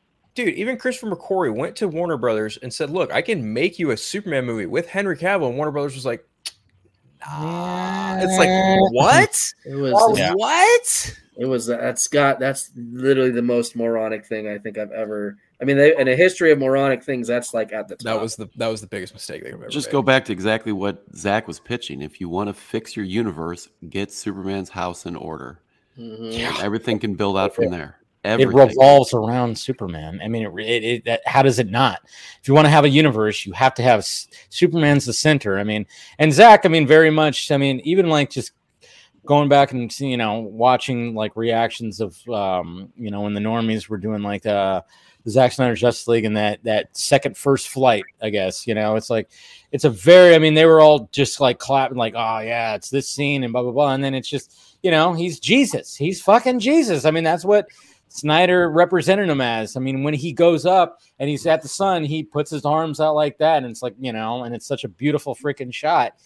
And it's just like, yeah, he is the center. I mean, they could not defeat Steppenwolf without this motherfucker. That's why they bring him back. And when it the build up and the way that Zack and Ter- uh, Terrio and you know wrote it to just like, all right, we established this whole league. They're putting it together, you know, and they realize, okay, we hey, if, if we have a chance to bring back Superman, let's do it. But of course, it's like you know, you have Aquaman that's hesitant. You have you know, it, there's all kinds of like, oh, is this a good idea? Many And at unknown first, it's not a good idea because we have this big, huge fight, which is just glorious.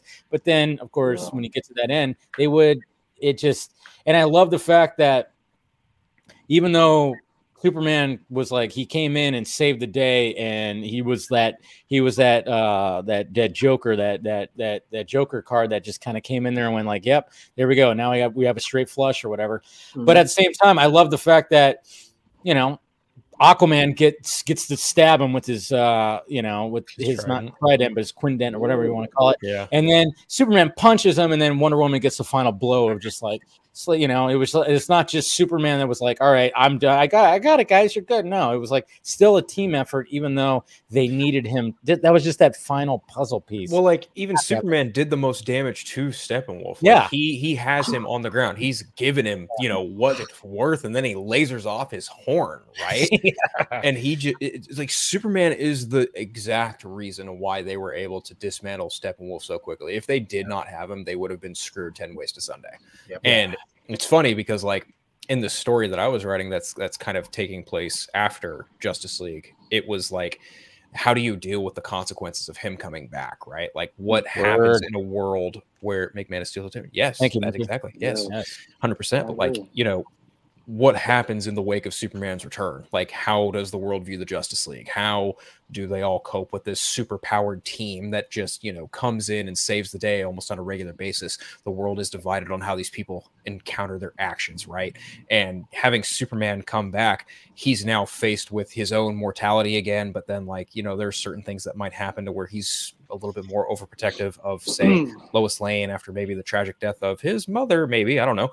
Um, yeah, they're because here's the thing, right? Oh, if you think about. Justice League 2 and you think about like how Lois Lane was supposed to die and that was his only connection to humanity, it's like, well, wait a minute. His connection to humanity was both Martha and Lois Lane in Batman vs Superman. What happens to Martha in Justice League 2? My thought is somehow, some way, Martha Kent dies. That's my thought. She has to. You have to take her off the board because if you don't, then he's legitimately got no other connection to humanity outside of Lois Lane.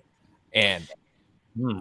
Interesting. just just Yeah. kind of, just kind of my two cents of the story that I Yeah, kind of but I mean, but at the same time, maybe I mean, there. I mean, Lois obviously is the love of his life. That's going to be obviously a stronger impact. right, Uh, and then, and then, I mean, but maybe, uh, yeah. I mean, you, you, you, you're, you're, you have a point there. But then, Mm-hmm. you, even at the same time, it's like maybe Martha is also just like the only thing that's trying to like pull him back, but not even like she could do it because he's so just lost his mind and uh, about Lois that yeah, I don't know. It's that's a good point though. although yeah, although despite what you say though, remember in BVS this really um this really supports uh, those points that in BVS, remember like Luthor's point about you know your life, and at first uh, Clark thinks he's talking about look from the ground, have ah clever, but that's not who I was talking about. No, every boy's special special like, woman is his mother. and see that's the thing, right? Like if hypothetically speaking, if the second Justice League movie were to happen, what would prompt Superman to go and make sure at all above all costs his wife carrying his child, presumably, if you follow the continuity of Zack Snyder's Justice League, what would prompt him to be so protective of his wife? The death of his mother. Hmm. And what just say what if like what if his mother got the same death that Jonathan Kent got in Superman 78? What if it was by a means that Superman himself couldn't even stop? Um, there you go. Because all that Wink, wink, nudge nudge. all that complaining about how well you know Jonathan's death in the original like in the Christopher Reeve movie was much better than in Man of Steel. But because it, it was a death that Clark that Clark could never have stopped. Zack was saving that for Martha. Hmm. Ah, it's all very interesting. Hmm. Good stuff because I know in, in the story that I've been writing, I don't even address those kind of things, Phil. So Hey. glad you're thinking of it. I Time had- for I- rewrite. I've I've got something called Justice League Odyssey. I've I've written like the first part of it. It's structured like Zack Snyder's Justice League, but it's very much structurally in similarities to Batman versus Superman. It is very much in that same kind of vein. Because like we all love that point so much. I mean, Phil, um, you, would- you mind if I borrowed that for Sunset? That is such a Maybe I might. You You, guys guys give can me a co-writer credit on it if you'd really Oh. like to. There you go. There you go. Yeah, there you go. Like if you get a co-write, yeah, yeah. Give the credit at least. Why does it? Why does everyone have to die though? Like, can we just like, Dude, just be happy death is part live? of life. How can you? yeah, but like they can die later. Like, come on, like everyone's Bro. dying in Justice League too. Bro. Like, Jesus. bro. That, well, just- I- yeah, that was the whole freaking point of the movie. Yeah, but I like, I, I've been seeing. I've been seeing that. Martha's still There's alive in dead my story, Robins, Jose. there's That's dead Martha's not going anywhere. in dead mine. heroes. Everybody dies in Justice League too. I'm gonna write my own story Odyssey. and just everybody Just lives. kidding. You know what? I'm gonna write a story and bring back Jonathan. Like the tornado never happened. he's Superman has both his parents because he's like that's. He what I goes, like "Hey, hey, about- Barry, hey Barry, can you hop on the fucking cosmic Yeah, like, treadmill and hey, uh, little you know?" back, uh, go back a little Yeah. All right, all right. So I've been seeing in the chat, you know, Stephanie says no one knows what to do with Superman. And that's a great point because how many times Warner Brothers tries to do a Superman movie, and after one movie they say, "Oh no, we, we basically him and They can't all." even make a fucking video game. They can't Yeah. even make a Superman video game because people are like, no, Yeah. it's too powerful. Uh, Well, they were going to, but Justice League 2017 killed that. Yeah. It's the it? same people who made Arkham That's Knight and. Arkham Asylum. Yeah. Pitched it to Warner Brothers and they canceled it. Yeah, and the Gear Girl is like, you know, the funny thing is, it's so blindly obvious what they should do too. Well, here's the thing: it's not so obvious when you keep in mind that there's still so many disagreements, like on Twitter or wherever, about what Superman should be. Every Yeah. time Warner That's true. Brothers does a Superman movie, there's always a split. There's a lot of people who love it, and there's a lot of people who don't like it. And here's the thing: and Warner Brothers has it in their head, has had it in their heads every single time that well, well looks like half of the people don't like it, so we got to do, uh, do another thing. Well, no, you are not going to please everyone. You have to get Warner Brothers has to get that out of their heads and stay the course. I mean, I mean, Batman Begins wasn't divisive, but not everyone was bought into it when it happened. Yeah, Not everyone, right. not everyone was in love with Christian Bale's Batman when it came out. I mean, I don't think he really offended. I don't think he pissed off fans to the degree that No, they were still pissed off fans. but he didn't Steel, make the like, impression he did until The Dark Knight. You're right. Yeah. Pe- People weren't on board with his Batman until after the Dark Knight came out. Right. No, I was gonna say I was gonna say that earlier. Like they really blew it after BVS because it's like people were, you know, people were like, "Oh, what the fuck? Bat- uh, Superman dies in the second movie. He dies and well, they're Right. just gonna they're, And- just, they're and- just gonna form the they're just gonna form the Justice League because he died. No, And, and not only that, they were they were just Sorry, so no, bent out of ahead. shape. You're absolutely right, Jose. Like people were so bent out of shape because Superman died in the second movie. They're like, man, they didn't mm-hmm. build it up like Marvel did. They didn't have they they, they burned the Doomsday card too fucking early. They did then what- Superman's yeah, death way too early. what- and, it, it is, And then what just- happens in the what happens in Justice League in like the first five or something minutes? Yeah, he died and he woke up the fucking mother boxes, and now Steppenwolf is coming to Earth to invade it. That's why he died. I mean, this is where I will agree to an extent, and it's only to an extent that I do think having a solo Superman movie sequel before BVS probably would have served them better in the long run. Uh, Okay. but, you know, I could, I, could, yeah, I could I- I see think there's that. justification for that, but Yeah. but I also but I but I love BVS too, so I don't Yeah. have the issues with Superman dying. I at wonder- the end. Yeah. I- I- just purely in terms of general audience investment in Henry Cavill's Yeah. Superman, Look, I think having a second Superman movie would have been more effective in that way. But that's all. I think that's all you needed. Um, I see what you're saying. I do, but I also think that Marvel, as much as I love the Marvel Cinematic Universe, and I'm a huge superhero geek, everyone knows this. Mhm. I love the MCU for what it is, even though not all their movies are total smashes hits, as we've all seen with Thor: Love and Thunder. I'll find out tomorrow, I'm sure. But like that, that whole concept of world building crossed with character introductions and cameos and all this bullshit with all these superheroes, like it has totally brainwashed the audience and even critics to an extent of how quote superhero movies need to be made unquote. And that is exactly why so many people looked at bvs and like man this is so bullshit. This is why dc doesn't know what they're doing instead of being like huh they're doing something different. I can appreciate that. No it wasn't that at all. Mm-hmm. People were just like man why did they just do it like marvel? Well be you know what? I'm not even I need to get out no, but it's like it's Zack Snyder came in. Zack Snyder came in and was like, "I want to make a story like this. I'm going to do a story like this, set some foundation. They're doing it like that. I'm going to do it like this. And, you know, what I always tell everybody too is like, yeah, did, did you expect, you know, Superman to die in the second movie? That's No. the thing. It's like, did you expect that? I remember like I going in and I, I, I don't know, you know, well, there after was the like that- Doomsday trailer, probably. Yeah. yeah, yeah. Well, there was like a I was suspicion of 50-50 on it. maybe. Yeah, it was like iffy, but I remember when I was like, "Oh fuck, they're doing it, they're doing it." I remember just like going to like my friend, I'm like, "Dude, they're doing it, they're fucking doing it. They're gonna kill Super. He's gonna kill. they're- Superman's gonna die right now." I'm like, you know, I mean, obviously, yeah, Doom, having Doomsday in it, everybody, everybody who knows, you know, the death of Superman is gonna be like, "Oh shit, are they really gonna do it?" But I was going in, going, "Ah, is he really going to?" And he fucking did.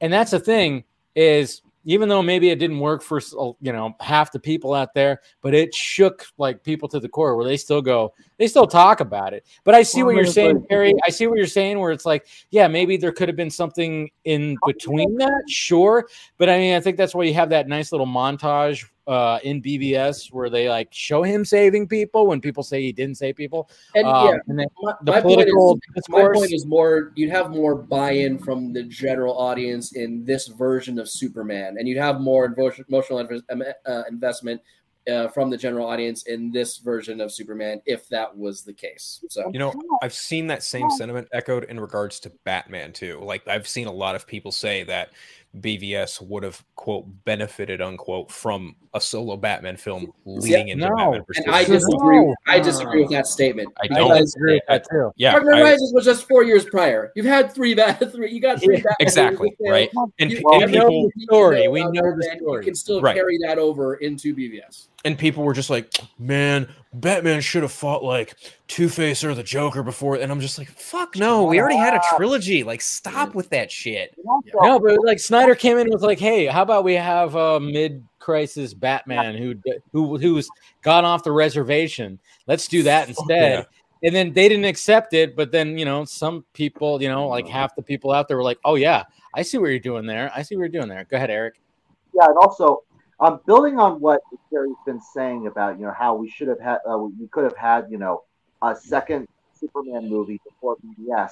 The funny thing is, wasn't that pretty much Zack's original plan? Like his original plan for Man Steel two had hints, had like setup for Bruce Wayne being involved later, Yeah. like presumably the next film. Well, that's that, that's the thing, right? Like when you're in the writers' room and you're throwing around ideas of what to do next. Like they talked about doing Brainiac, they talked about doing Metallo. They also talked about having Bruce Wayne look outside his door and have a whole box of kryptonite there. And Yeah. that's Yeah. when the idea spurred of like, well, what if Superman fought Batman in the sequel? And then Warner Brothers was like, yes. And Yeah, because of there's so much potential there, but exactly. we have to remember too that um, when it comes to uh, BVS, there's a whole different script from Goyer, from Snyder, True. and everything. True, and true, it had Metallo, and and from what I gathered, just talking to uh, people in the know, is it was less political. It was definitely it was more actiony, which Okay. yeah, which was interesting. It's like, oh yeah. So, but then Terrio came in. You know, Ben Affleck was like, hey, let's punch up this thing, and Terrio came in, and I think it's you know to be to be honest, I think what they have now is better because when you watch it as like and it has that political aspect it has uh because you know i mean look at the way things are now. I mean jesus christ imagine having a superman that's actually in real life. You would have half the people that want him to be dead and half the people that look at him as the second coming of jesus. It's it's it's great what they did with it um, but it is funny how like originally when it came to Goyer and when they were going to really do this thing, it was not as political.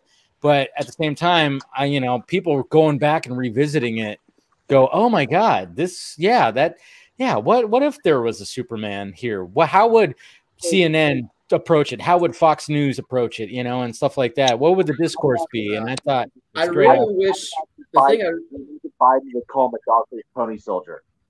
The what? I, I'd imagine Biden would call Superman a dog-faced pony soldier. Remember that? Come on, man. Yeah, maybe. I, I, I still wonder if I mean I don't think we're ever gonna get this answer, this question answered, but I still it just seems to be like a chicken or the egg kind of thing. Like what came first, Zack deciding to have Batman fight Superman, or Warner Brothers going to Zack saying we want to make a billion dollars. Can you put Batman in this movie?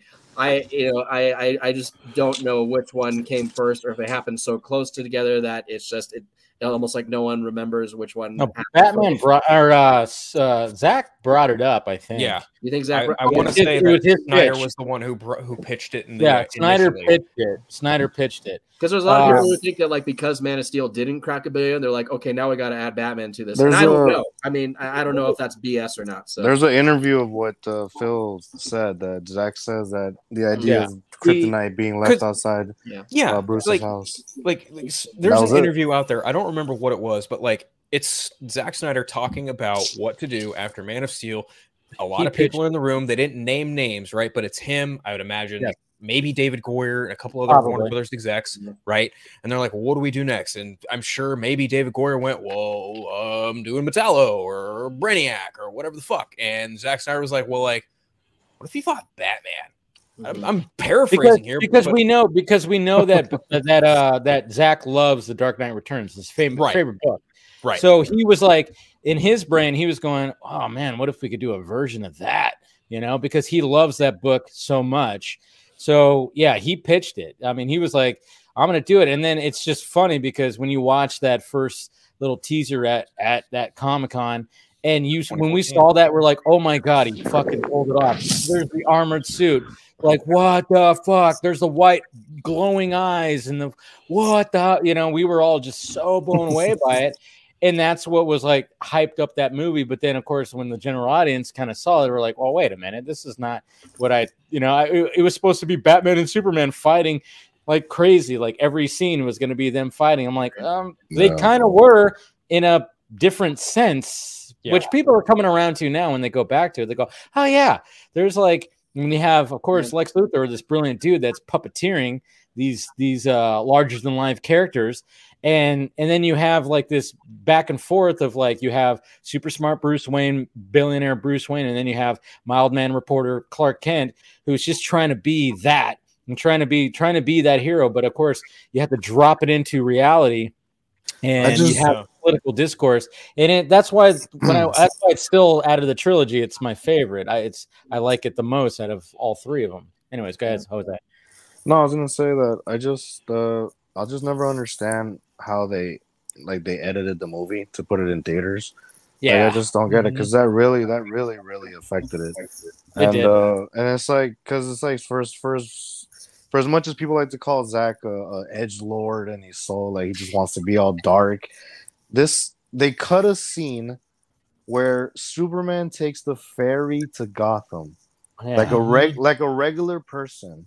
Mhm. You know, you know how much difference that probably would have made in the theater. People were like, "Oh shit, look, it's Superman just being a normal dude, just taking Yeah. a ferry to, to Yeah. Gotham." But then and, and when my they give shit, when they give shit to Cavill's Clark, it's like he's yeah. I mean, yeah, I mean, it's not as crazy as what Christopher Reeve did. Reeves did because you know, I even like there was like a, a video po- uh, that was posted on Twitter that was going around where you know there's like a scene in Superman where you know where Clark takes off his glasses when he's with Lois and then he like straightens up his posture and they're like yeah he literally changes to Superman right before our eyes. I'm like yeah that's great.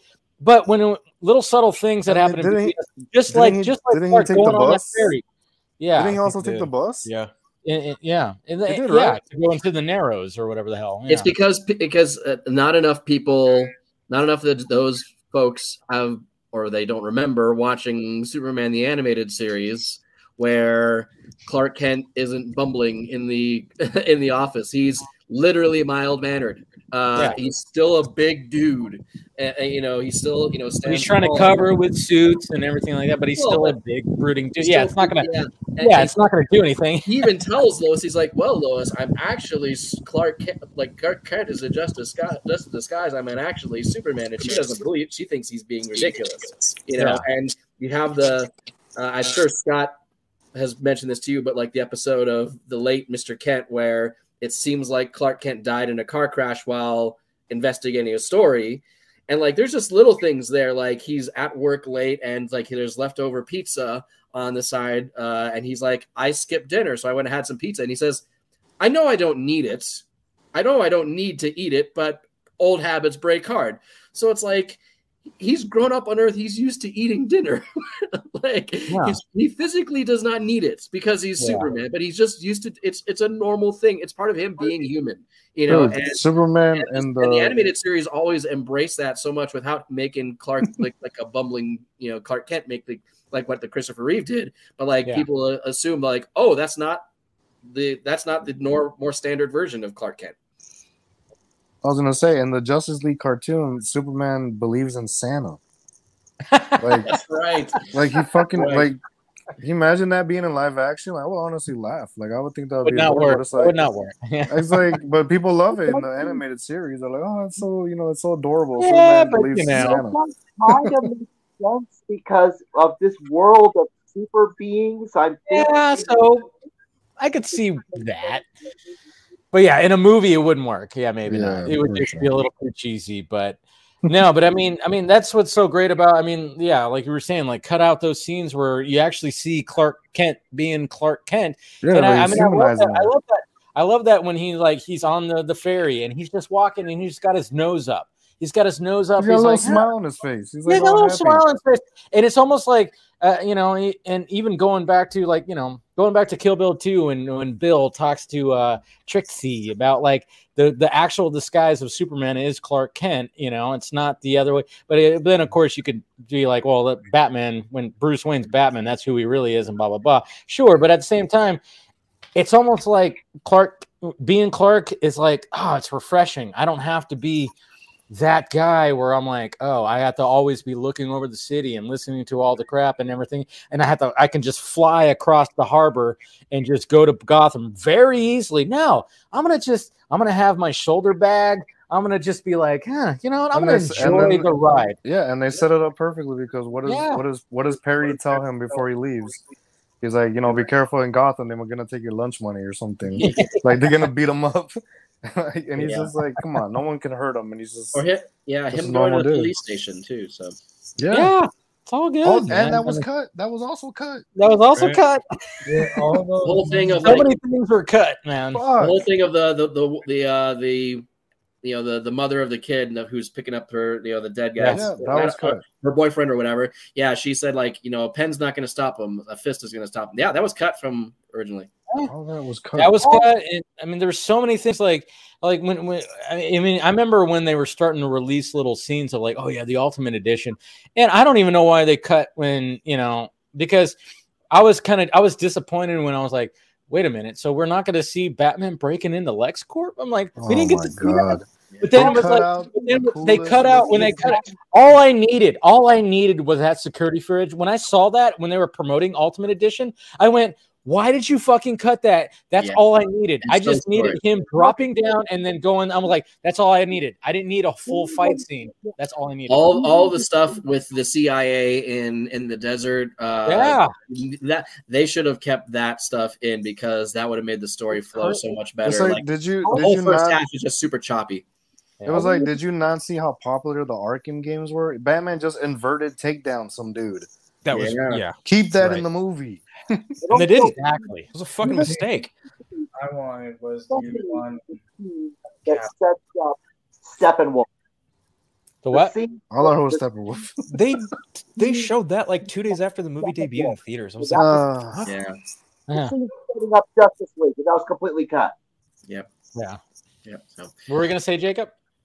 the scene I wanted as like just as, as a Superman fan and like as a general audience member to sympathize with him was the after the Capitol blows up and he's like outside how Oh yeah, saving people. that's like and a part of me feels like I did see that in theaters because like I saw Mandela. it multiple Mandela nah, times, effect. you and I'm like, why would you cut that?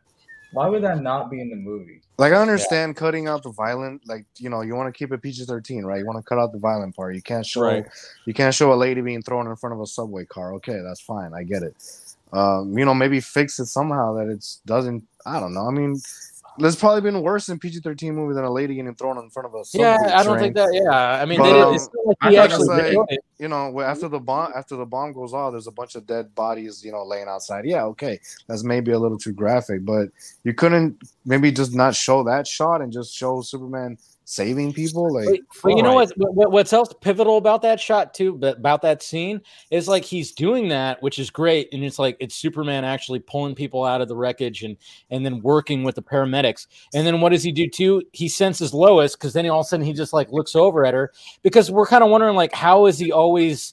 You know, especially when Luthor pushes her off the fucking skyrise, he just Right. is there. It's like he has got, he's so connected to her and that represented that showed that because you know he just sensed her like oh she's over there and it's just i don't know that just there was that was just added to that little scene too i love when he looks over at her and it's just they they because match if you know, I mean, if you know the lore, he can like Yeah. hear her heartbeat. He can hear exactly her- he knows her knows heartbeat yeah Yeah. what were we gonna say phil i phil i think you were gonna say something Oh, I was.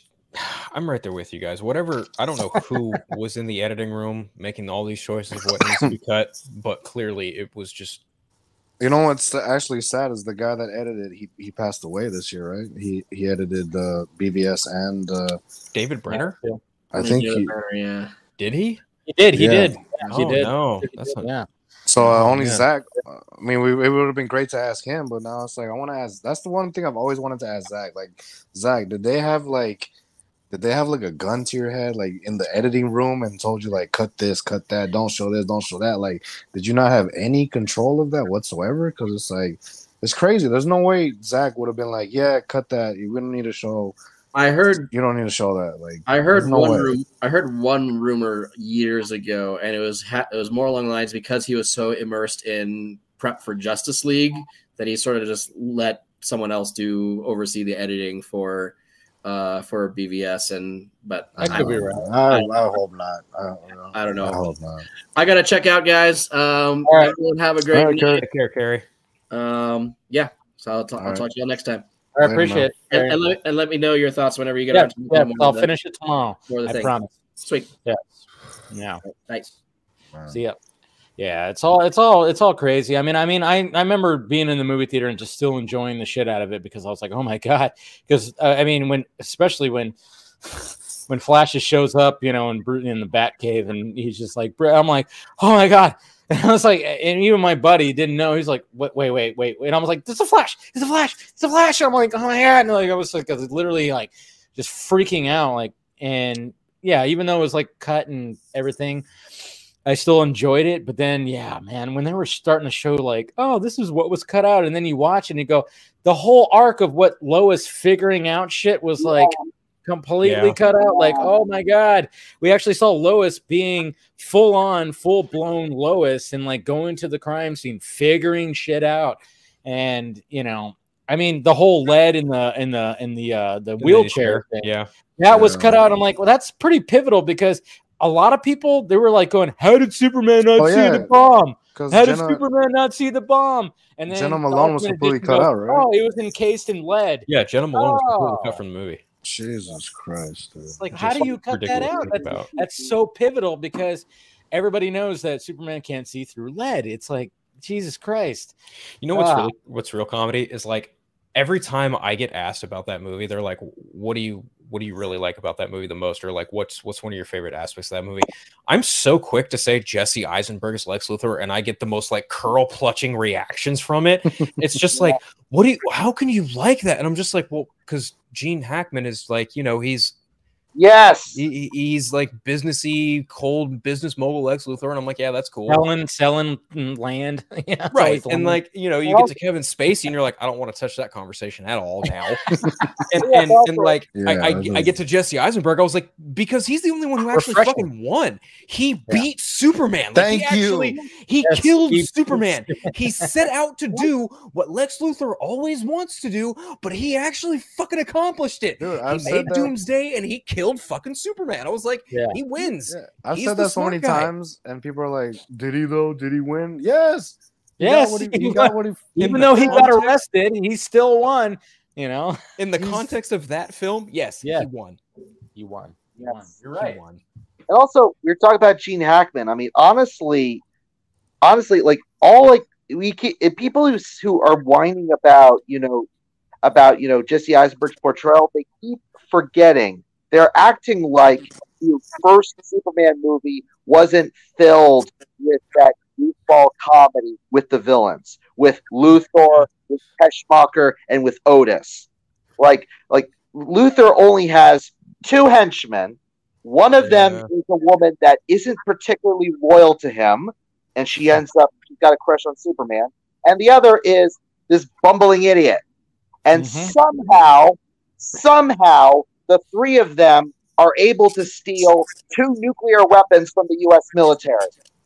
So don't give me garbage about. You know the- the You know what's funny? You know what's funny too is like uh, when it comes to the the normies. When I was rewatching their reaction, um, Raina, Raina, who was on, she actually like what, what, one of her comments goes.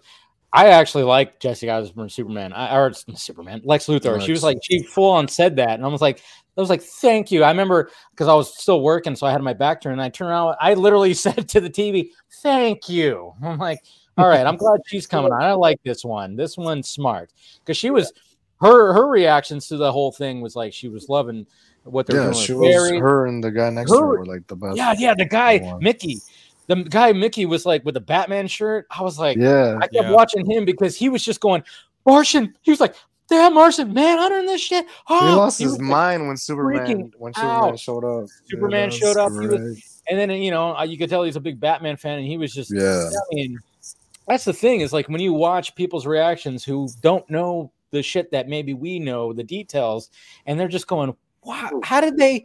What is Warner Brothers? What the fuck were they thinking when it came to not releasing this? Like, how do you not go with this? This is expanding this world. You have Darkseid, you have all this shit, and it's just, it's insane. It's insane, and it's like, man, I tell you.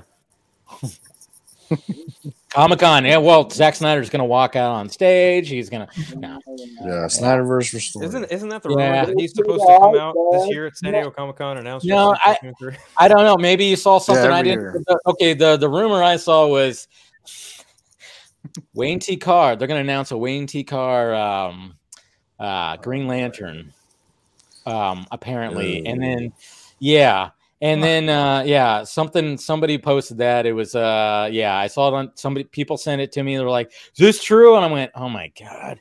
Because somebody posted, "Oh, we're hearing things about the res- restoration of the Snyderverse." And then I'll and then I got sent a video that somebody did and they're like basically saying like, "Oh yeah, there's a chance that Wayne T. Carr they might uh, announce that he's going to be part of Green Lantern." I went, mm, "Okay, no." Um, I don't know what's happening with that Green Lantern series. That's all up in the air. I, it might be dead in the water because of Didn't they, that's like- going to be an expensive series. Like, didn't Last- they film the pilot or start filming No, it, no, or, no. or did They- they just get the No. casting? They stage? casted. They They ca- cast- casted. I hate, I, I hate saying cast. They cast I don't think three three characters. Yeah, like three The last they said is that they were finishing up the the season finale. They were finishing the script Boy. of the season finale. That's what they were saying. Oh boy, isn't Guggenheim like showrunning that with a couple other people? Berlanti. Yeah, that's right, Berlanti, yeah. um, yeah, it's that's so up in the air because Geoff This is- Johns there somewhere because apparently I know, right? Apparently Yeah. The rumor is he- they can't do anything with Green Lantern without Geoff Johns involved. Oh, It's in his Jesus. Christ. You know, that really doesn't surprise me because he had such a big stint on Green Lantern. He did, he did. That's the thing. That's the thing. Yeah, and I, But you know, when it comes to this series, it's like, man, because I, said a long time ago, um, because I, you know, I was talking to somebody, uh, a friend of mine, who uh, got, you know, was tapped into that, and he actually got sent over a script, and he got to read or something from somebody, and the show very much was going to play into the movie, and the Really? reason why Okay. there wasn't going to be a John Stewart and Hal Jordan representing the movie or in the show because it was going to lead into they were going to be very much in in Green Lantern cores. You know, the, the the show was going to be like give you that. I mean, they were going to give you the origin story of the lanterns. so you know, like the foundation of the lanterns was built Yes, inside the show, and it was gonna it was gonna time jump, you know, Alan. Scott, and then you know it was gonna have all that. Then it was gonna the the final the the finale was gonna lead into this crazy cosmic battle, and then you were gonna have oh here's Jordan, here's Stewart, and then that was gonna lead into the movie where or um, they get separated. Stewart gets exiled onto uh or gets sent like crash lands on a planet with Uh-huh. another Green Lantern. I'm not sure. I forgot exactly who it was. It might have been, was it Tomar-Re? I don't know. Maybe. But Okay. he was gonna, and they were and they and their fucking the rings were out of juice, so they're powerless on a fucking planet that they don't know about. And Hal Jordan was gonna be like, I guess, looking for him or something like that. That was gonna be part of it. I don't know. It was just like it was gonna be something like that uh, from what he told me, and uh, and I was like, oh, that sounds cool. But now I'm like, okay, that I mean, that was like a couple few years. That was pre-pandemic when he was telling me this, and I was like, I don't know what's happening with it now. It seems like someone, it might. uh, someone hit up Sam Benjamin. We need to get to the bottom of this. Uh, only he, Oh. only he knows. Sammy, where you at, boy?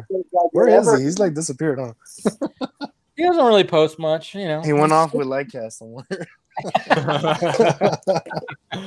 Uh, oh man. God, that was that was a fun time. That Oh, was a boy. fun time when there when especially when that guy was trying literally in my DMs going and I, think I ha- I probably have a screenshot somewhere because I was like this motherfucker is literally trying to convince me that Sam Benjamin is Green Lantern like back engineering it and it was going because Cavill posted this. Remember when Cavill posted this about working out and he posted like the Green Lantern symbol and blah blah blah and, and it was like there's so many things and I was just I was just laughing and I was just putting like little okay.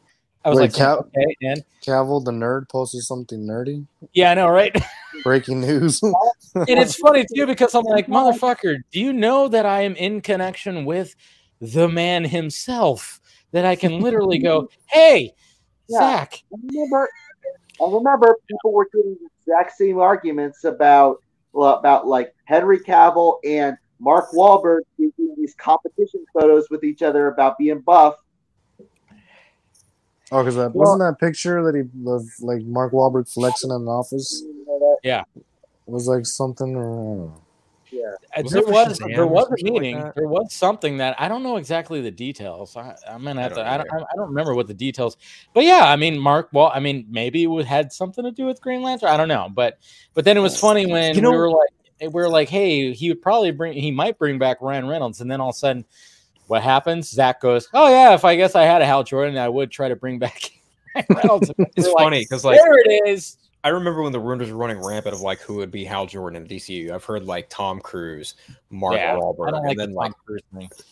me either. I, I I- I'd actually honestly prefer him as like a alternate universe superior Iron Man over Well, like the Green the Lantern. big- but Well, the big well, the big thing right now is uh, Austin Butler as Green Arrow because that's I've the seen thing that, right now. People, people are talking that. about that Oh, for uh, Black Canary. Yeah. Yeah, because they want to keep him in the house after Elvis. Apparently, Yep. Want to keep him in the WB house. All right, I mean, I'm down with that. Pretty cool, I guess. yeah, it was good He did a great job as Elvis for sure. Yeah, very good job. Yeah. Very. We're Go ahead, Eric. Yeah, I was saying he was very good. Yeah, Elvis was very good. But I gotta say that people are like everyone's saying, "Oh, oh, look, well, you know, I never, I never liked, you know, Tom Cruise as." Yeah, you didn't like it until Top Gun Maverick came out, which is what I've been saying, guys. Still don't like it. I, Maverick. still I just don't see him as Hal Jordan. I just don't like. I want to. I want somebody else. Uh, I, I- and I would actually prefer Ryan Reynolds before time Tom Cruise coming back. Uh, uh, I'd actually want Ryan Reynolds to come back more than no. There's uh, like Tom Cruise. I like Tom Cruise. I like what he does, but I just, I, you know, he's 60 years old now. You know, and it's like even though he doesn't look it, I'm just, I'm still just going. Maybe at one point, sure, but I'm like, I think everybody again, like what you're saying, Eric. And when you see Top Gun Maverick, you're just thinking, oh, pilot, Hal Yeah. Jordan. There it is. Yeah. It's like, you know, speaking know, of which, Did Miles you- Teller. I would take Miles Teller. that's a great point. Did you see his recent comments about like a Top Gun three? Yeah, Miles Teller actually said he's had conversations, but With it's Tom but he goes, it's all up to Tom. Which of course, yeah, it, He everything. was just word for word, like the bat, whether whether or not Batfleck comes back, it's all up to Bat to Batfleck. It's Yeah. all up to Batfleck. Yeah. Yeah, It's all up to Tom. It's all up to Tom if he wants to do it. Because I mean, and I wouldn't be surprised if he wouldn't want to do it because you know his Mission Impossible franchise is wrapping up right Yeah. now. It's like I what's mean, next? how are you gonna how are you gonna top making a billion? I know, know? dude. That's that's the thing. It's like, Yeah. and I'm sure he's considering that because, I mean, obviously, it's like, what else? what can you do more for Top Gun? Because you know you had that one movie, and they did a great job of doing the callbacks in Maverick and everything. And you know, it's like, what else can you do besides having a scene like, um, you know, Clark Kent at the top of that mountain talking to his dad, and it'd be like, you know, Maverick talking to Goose like that. Yeah, exactly. I, I did like I did like the idea Messy, that, Mav. that of um, Talk to me, Goose. show. Miss you too, Gus. I miss Yeah, you, Goose. I think that's what, what the idea that people had of a spin-off show that focused on these new characters that were introduced in Top Gun Maverick, like especially like you know Phoenix and uh, Hey, I like this casting because I would think he would be a good Hal Jordan. Yeah. He would be a I good agree. Hal Jordan. I don't He's know got who that that is. sarcastic, 100% I agree. snarky, pretty boy look. You know, Who's Glenn Powell? he was the Well, he's he's in the Top Gun Hangman. Maverick. He was a douche. He was He's hangman. Hangman.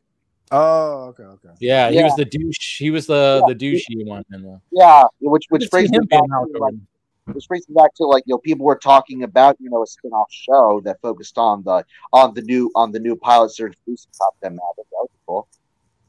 Yeah. But even like when it came to Wahlberg, I didn't even like that. Somebody said, uh, "How about Wahlberg as uh, dead man?" Hey guys, I'm dead. That's right. I'm dead right now. Yeah, But, you know, I'm dead. someone brought up- All right. Someone brought up an interesting When you do a Mark Wahlberg impression, you have to be out of breath. Apparently. someone brought up an interesting idea um, of uh, let's see, what was what, and um, uh, the guy that's in uh, the guy that's in um, the Expendables that's uh, Sylvester Stallone's second, uh, Jason Statham. Someone suggested Dathan Statham as Dead Man. Oh yeah. Mm, You know, I kind of buy that. dude, I Dead, kinda- Man, only Dead, Man because is, he's bald. Dead Man is from Boston. He talks like you know, he's like clam chowder. Like, Yeah. he's one of those Yeah, guys, you got a like, point there. like, Yeah. So that's why I think that's probably why the uh, Josh was like, "Hey, what about Wahlberg for?" Because you know he he uh, didn't yeah didn't he like come from Matt Bo- Damon. yeah, Matt Damon Boston. as Dead Man. There you go. That's what it is. That Damon fella. Let's get that. Let's get that Damon Will fella. Hunting in there. Yeah. How do you like them apples, huh? You know, jeez. like that. But uh, yeah, Bradley Cooper. Yeah, that's that was on the table. I think that's been on Hmm. the table before too. I Well, always Di- thought uh, James just- Marsden as Hal Jordan would be cool. Yeah, like a lot that of too. people liked Yeah. him as uh, as that. He, you know, he He's got the look. he's got the look, and I think he would be a yeah. He'd be. You know what's funny about James uh, Marsden is like because I'm watching Westworld right now, and of course he's all in it. And I just kind of I, I remember just even today when I was watching a couple episodes, I went, James Marsden is like you know he was in. He was in X-Men. the the the big boom the the what started the boom of now which was Right. X Men you know obviously and but he wasn't like I mean, he was Cyclops, but he wasn't like a big character. There was no spinoff. There was no, not you know, it really didn't go big time anywhere.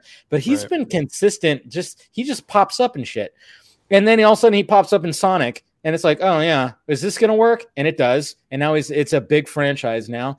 And you know he's in Westworld. That's a great show. People talk about it all the time. It's in its fourth season.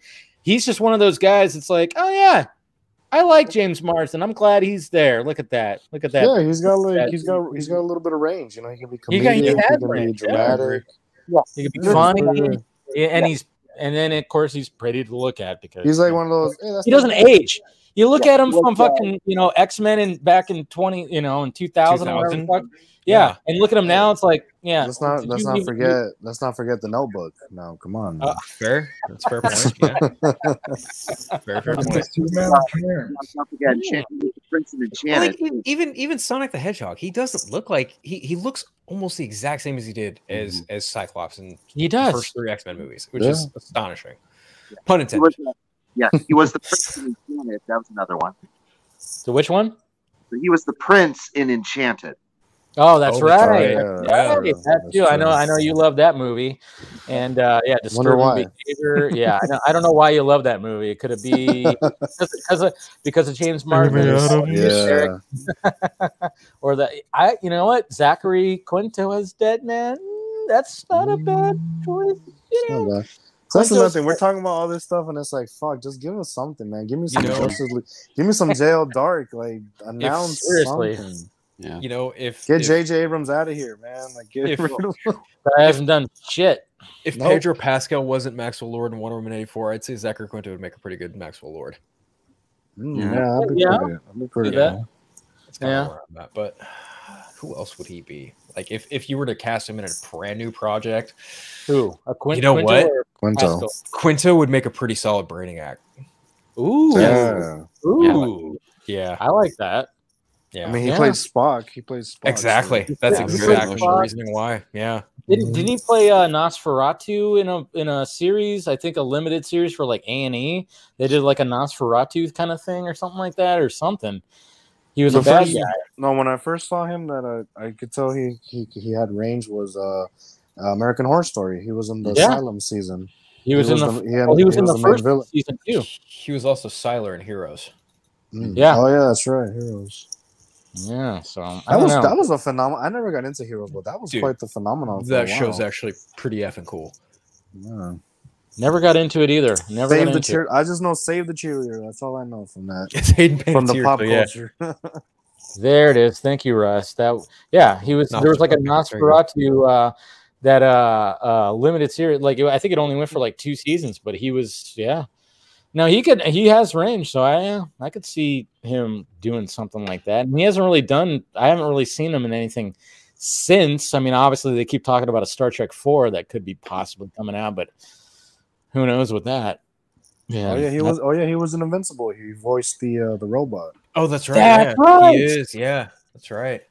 There it is. Dude, they Shout should put to him in the boys. Yes. Right, he would fit in the boys. Yeah. Yeah, he would. Damn. By the way, have we all seen the uh, finale? Oh yeah. Oh yeah. That's the that's my favorite TV show. Everyone saw. year uh, Can. I?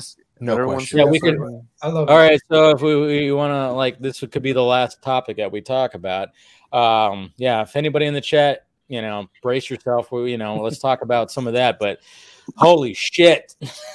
Why did they have to do that to Black Noir? Oh, Mm. dude, I was He's coming back. by that. 25 He's coming minutes.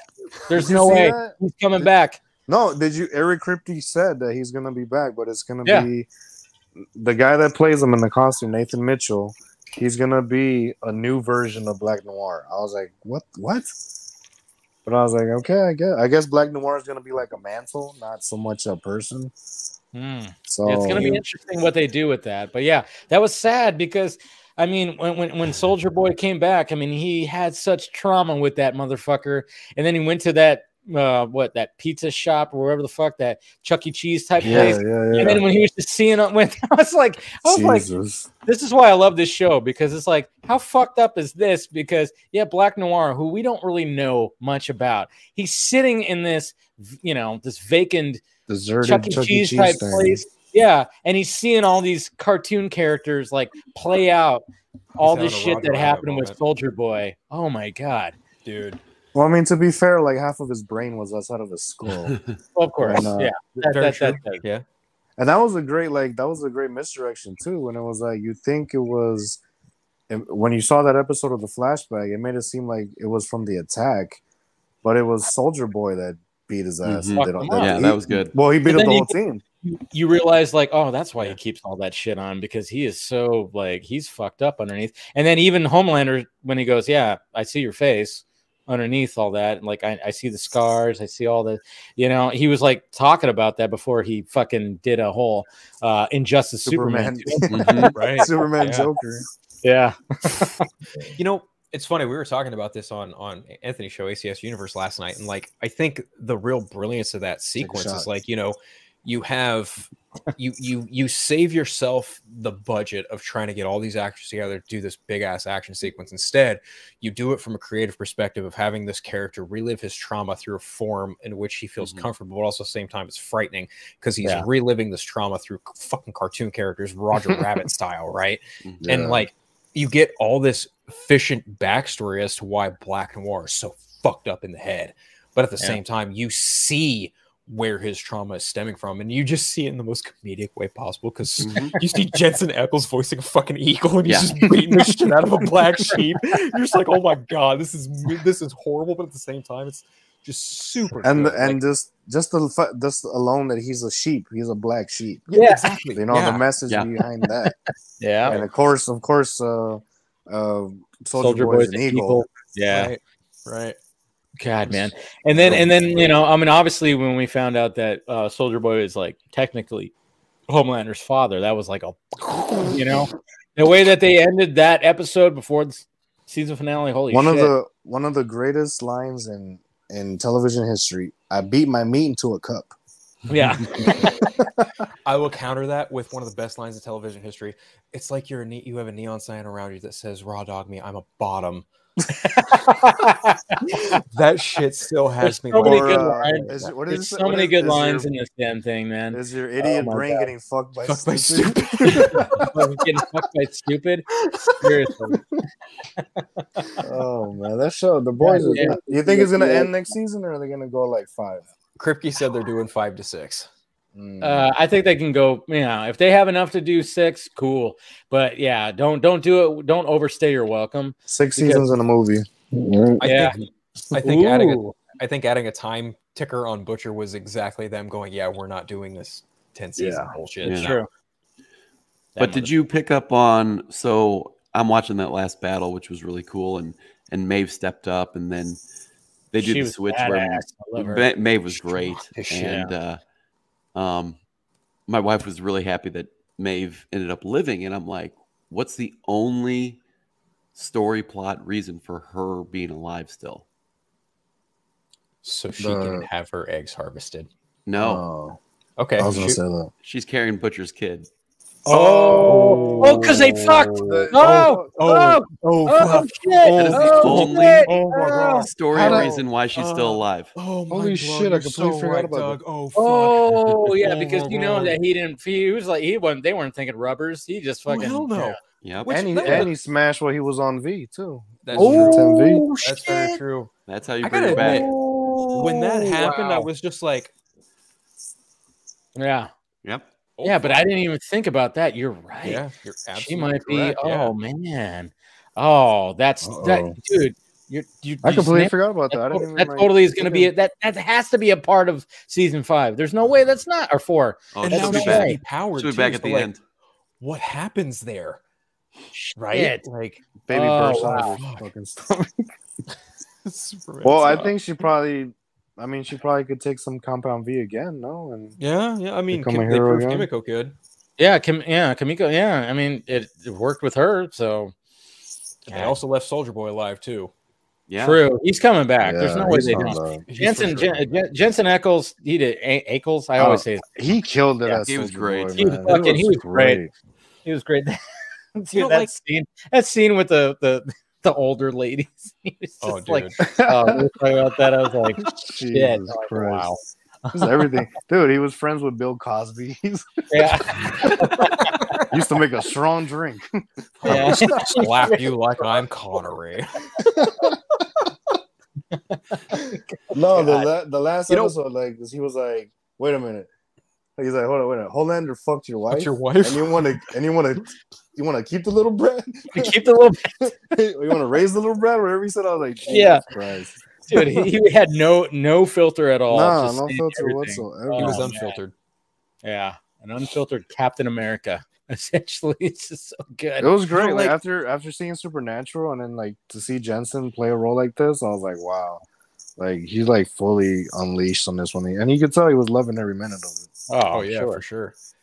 I mean, especially after like the last thing I like saw him perform in, I guess would be the best way to say it would be um Batman: The Long Halloween, where he's Yeah. he's Batman. He yeah, he was Batman. great as He's that playing too. it super Yeah. straight, super super detective. Mhm. But then you see him play this version of Soldier Boy, and you're just like, "Fuck, dude! Oh shit!" Especially if Yeah. you know like the backstory of Soldier Boy from the boys' books, because there's like there's two different versions of Soldier Mhm. Boy in the books. There's like the version in which they had Jensen play.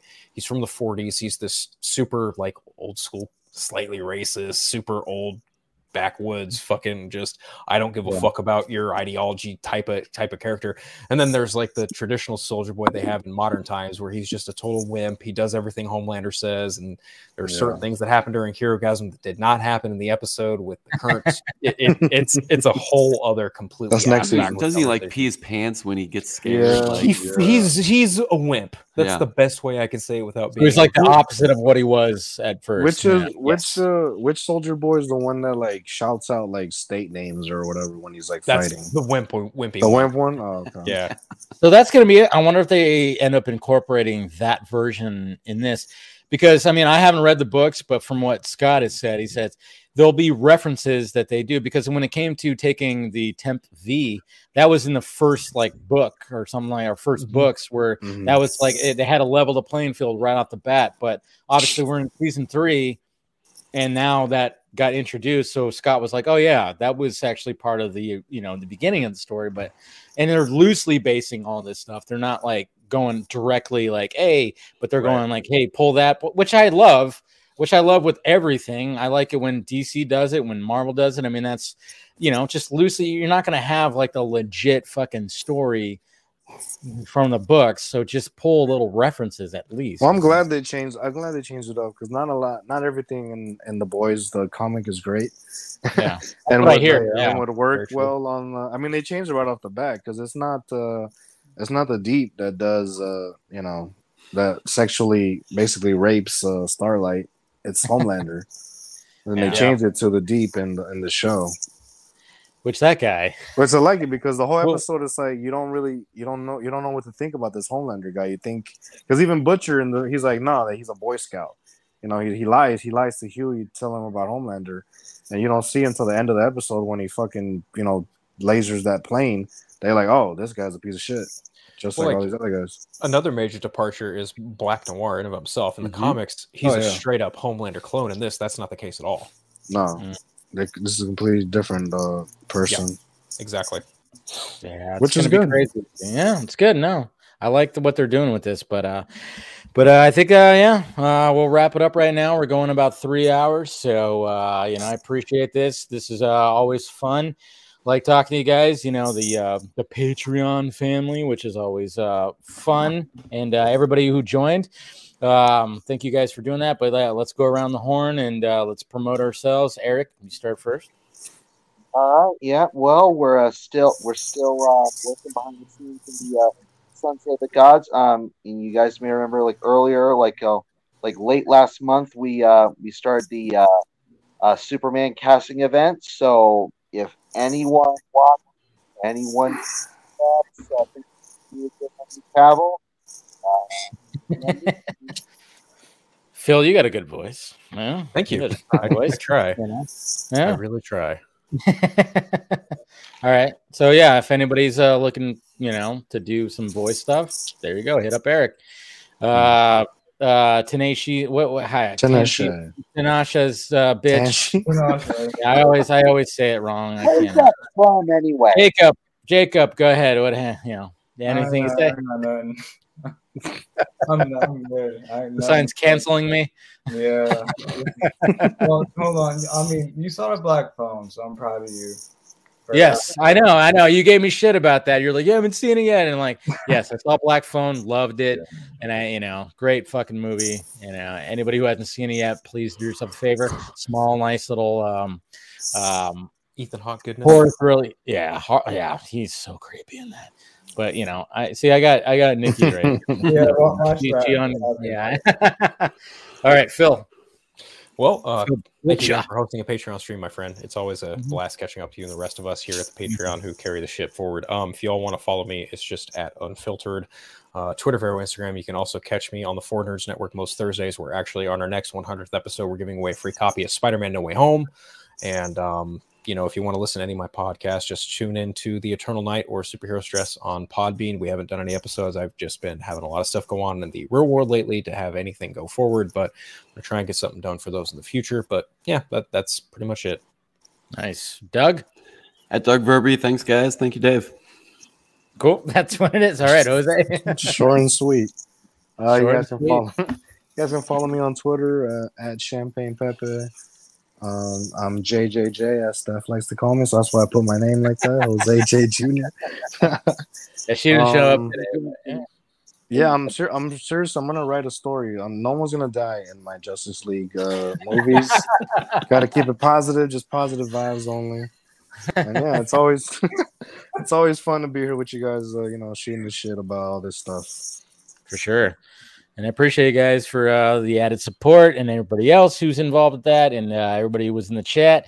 Uh, make sure you smash that like thumbs up, do all that, and uh, yeah, I'll see you guys tomorrow for anybody who joins the Batman the Fanimated stream, and then of course Film Chunky live on Monday. And uh, yeah, thank you to uh, the panel here. Thank you to Rayo who was here earlier, and Carrie also. And uh, we will talk to you later.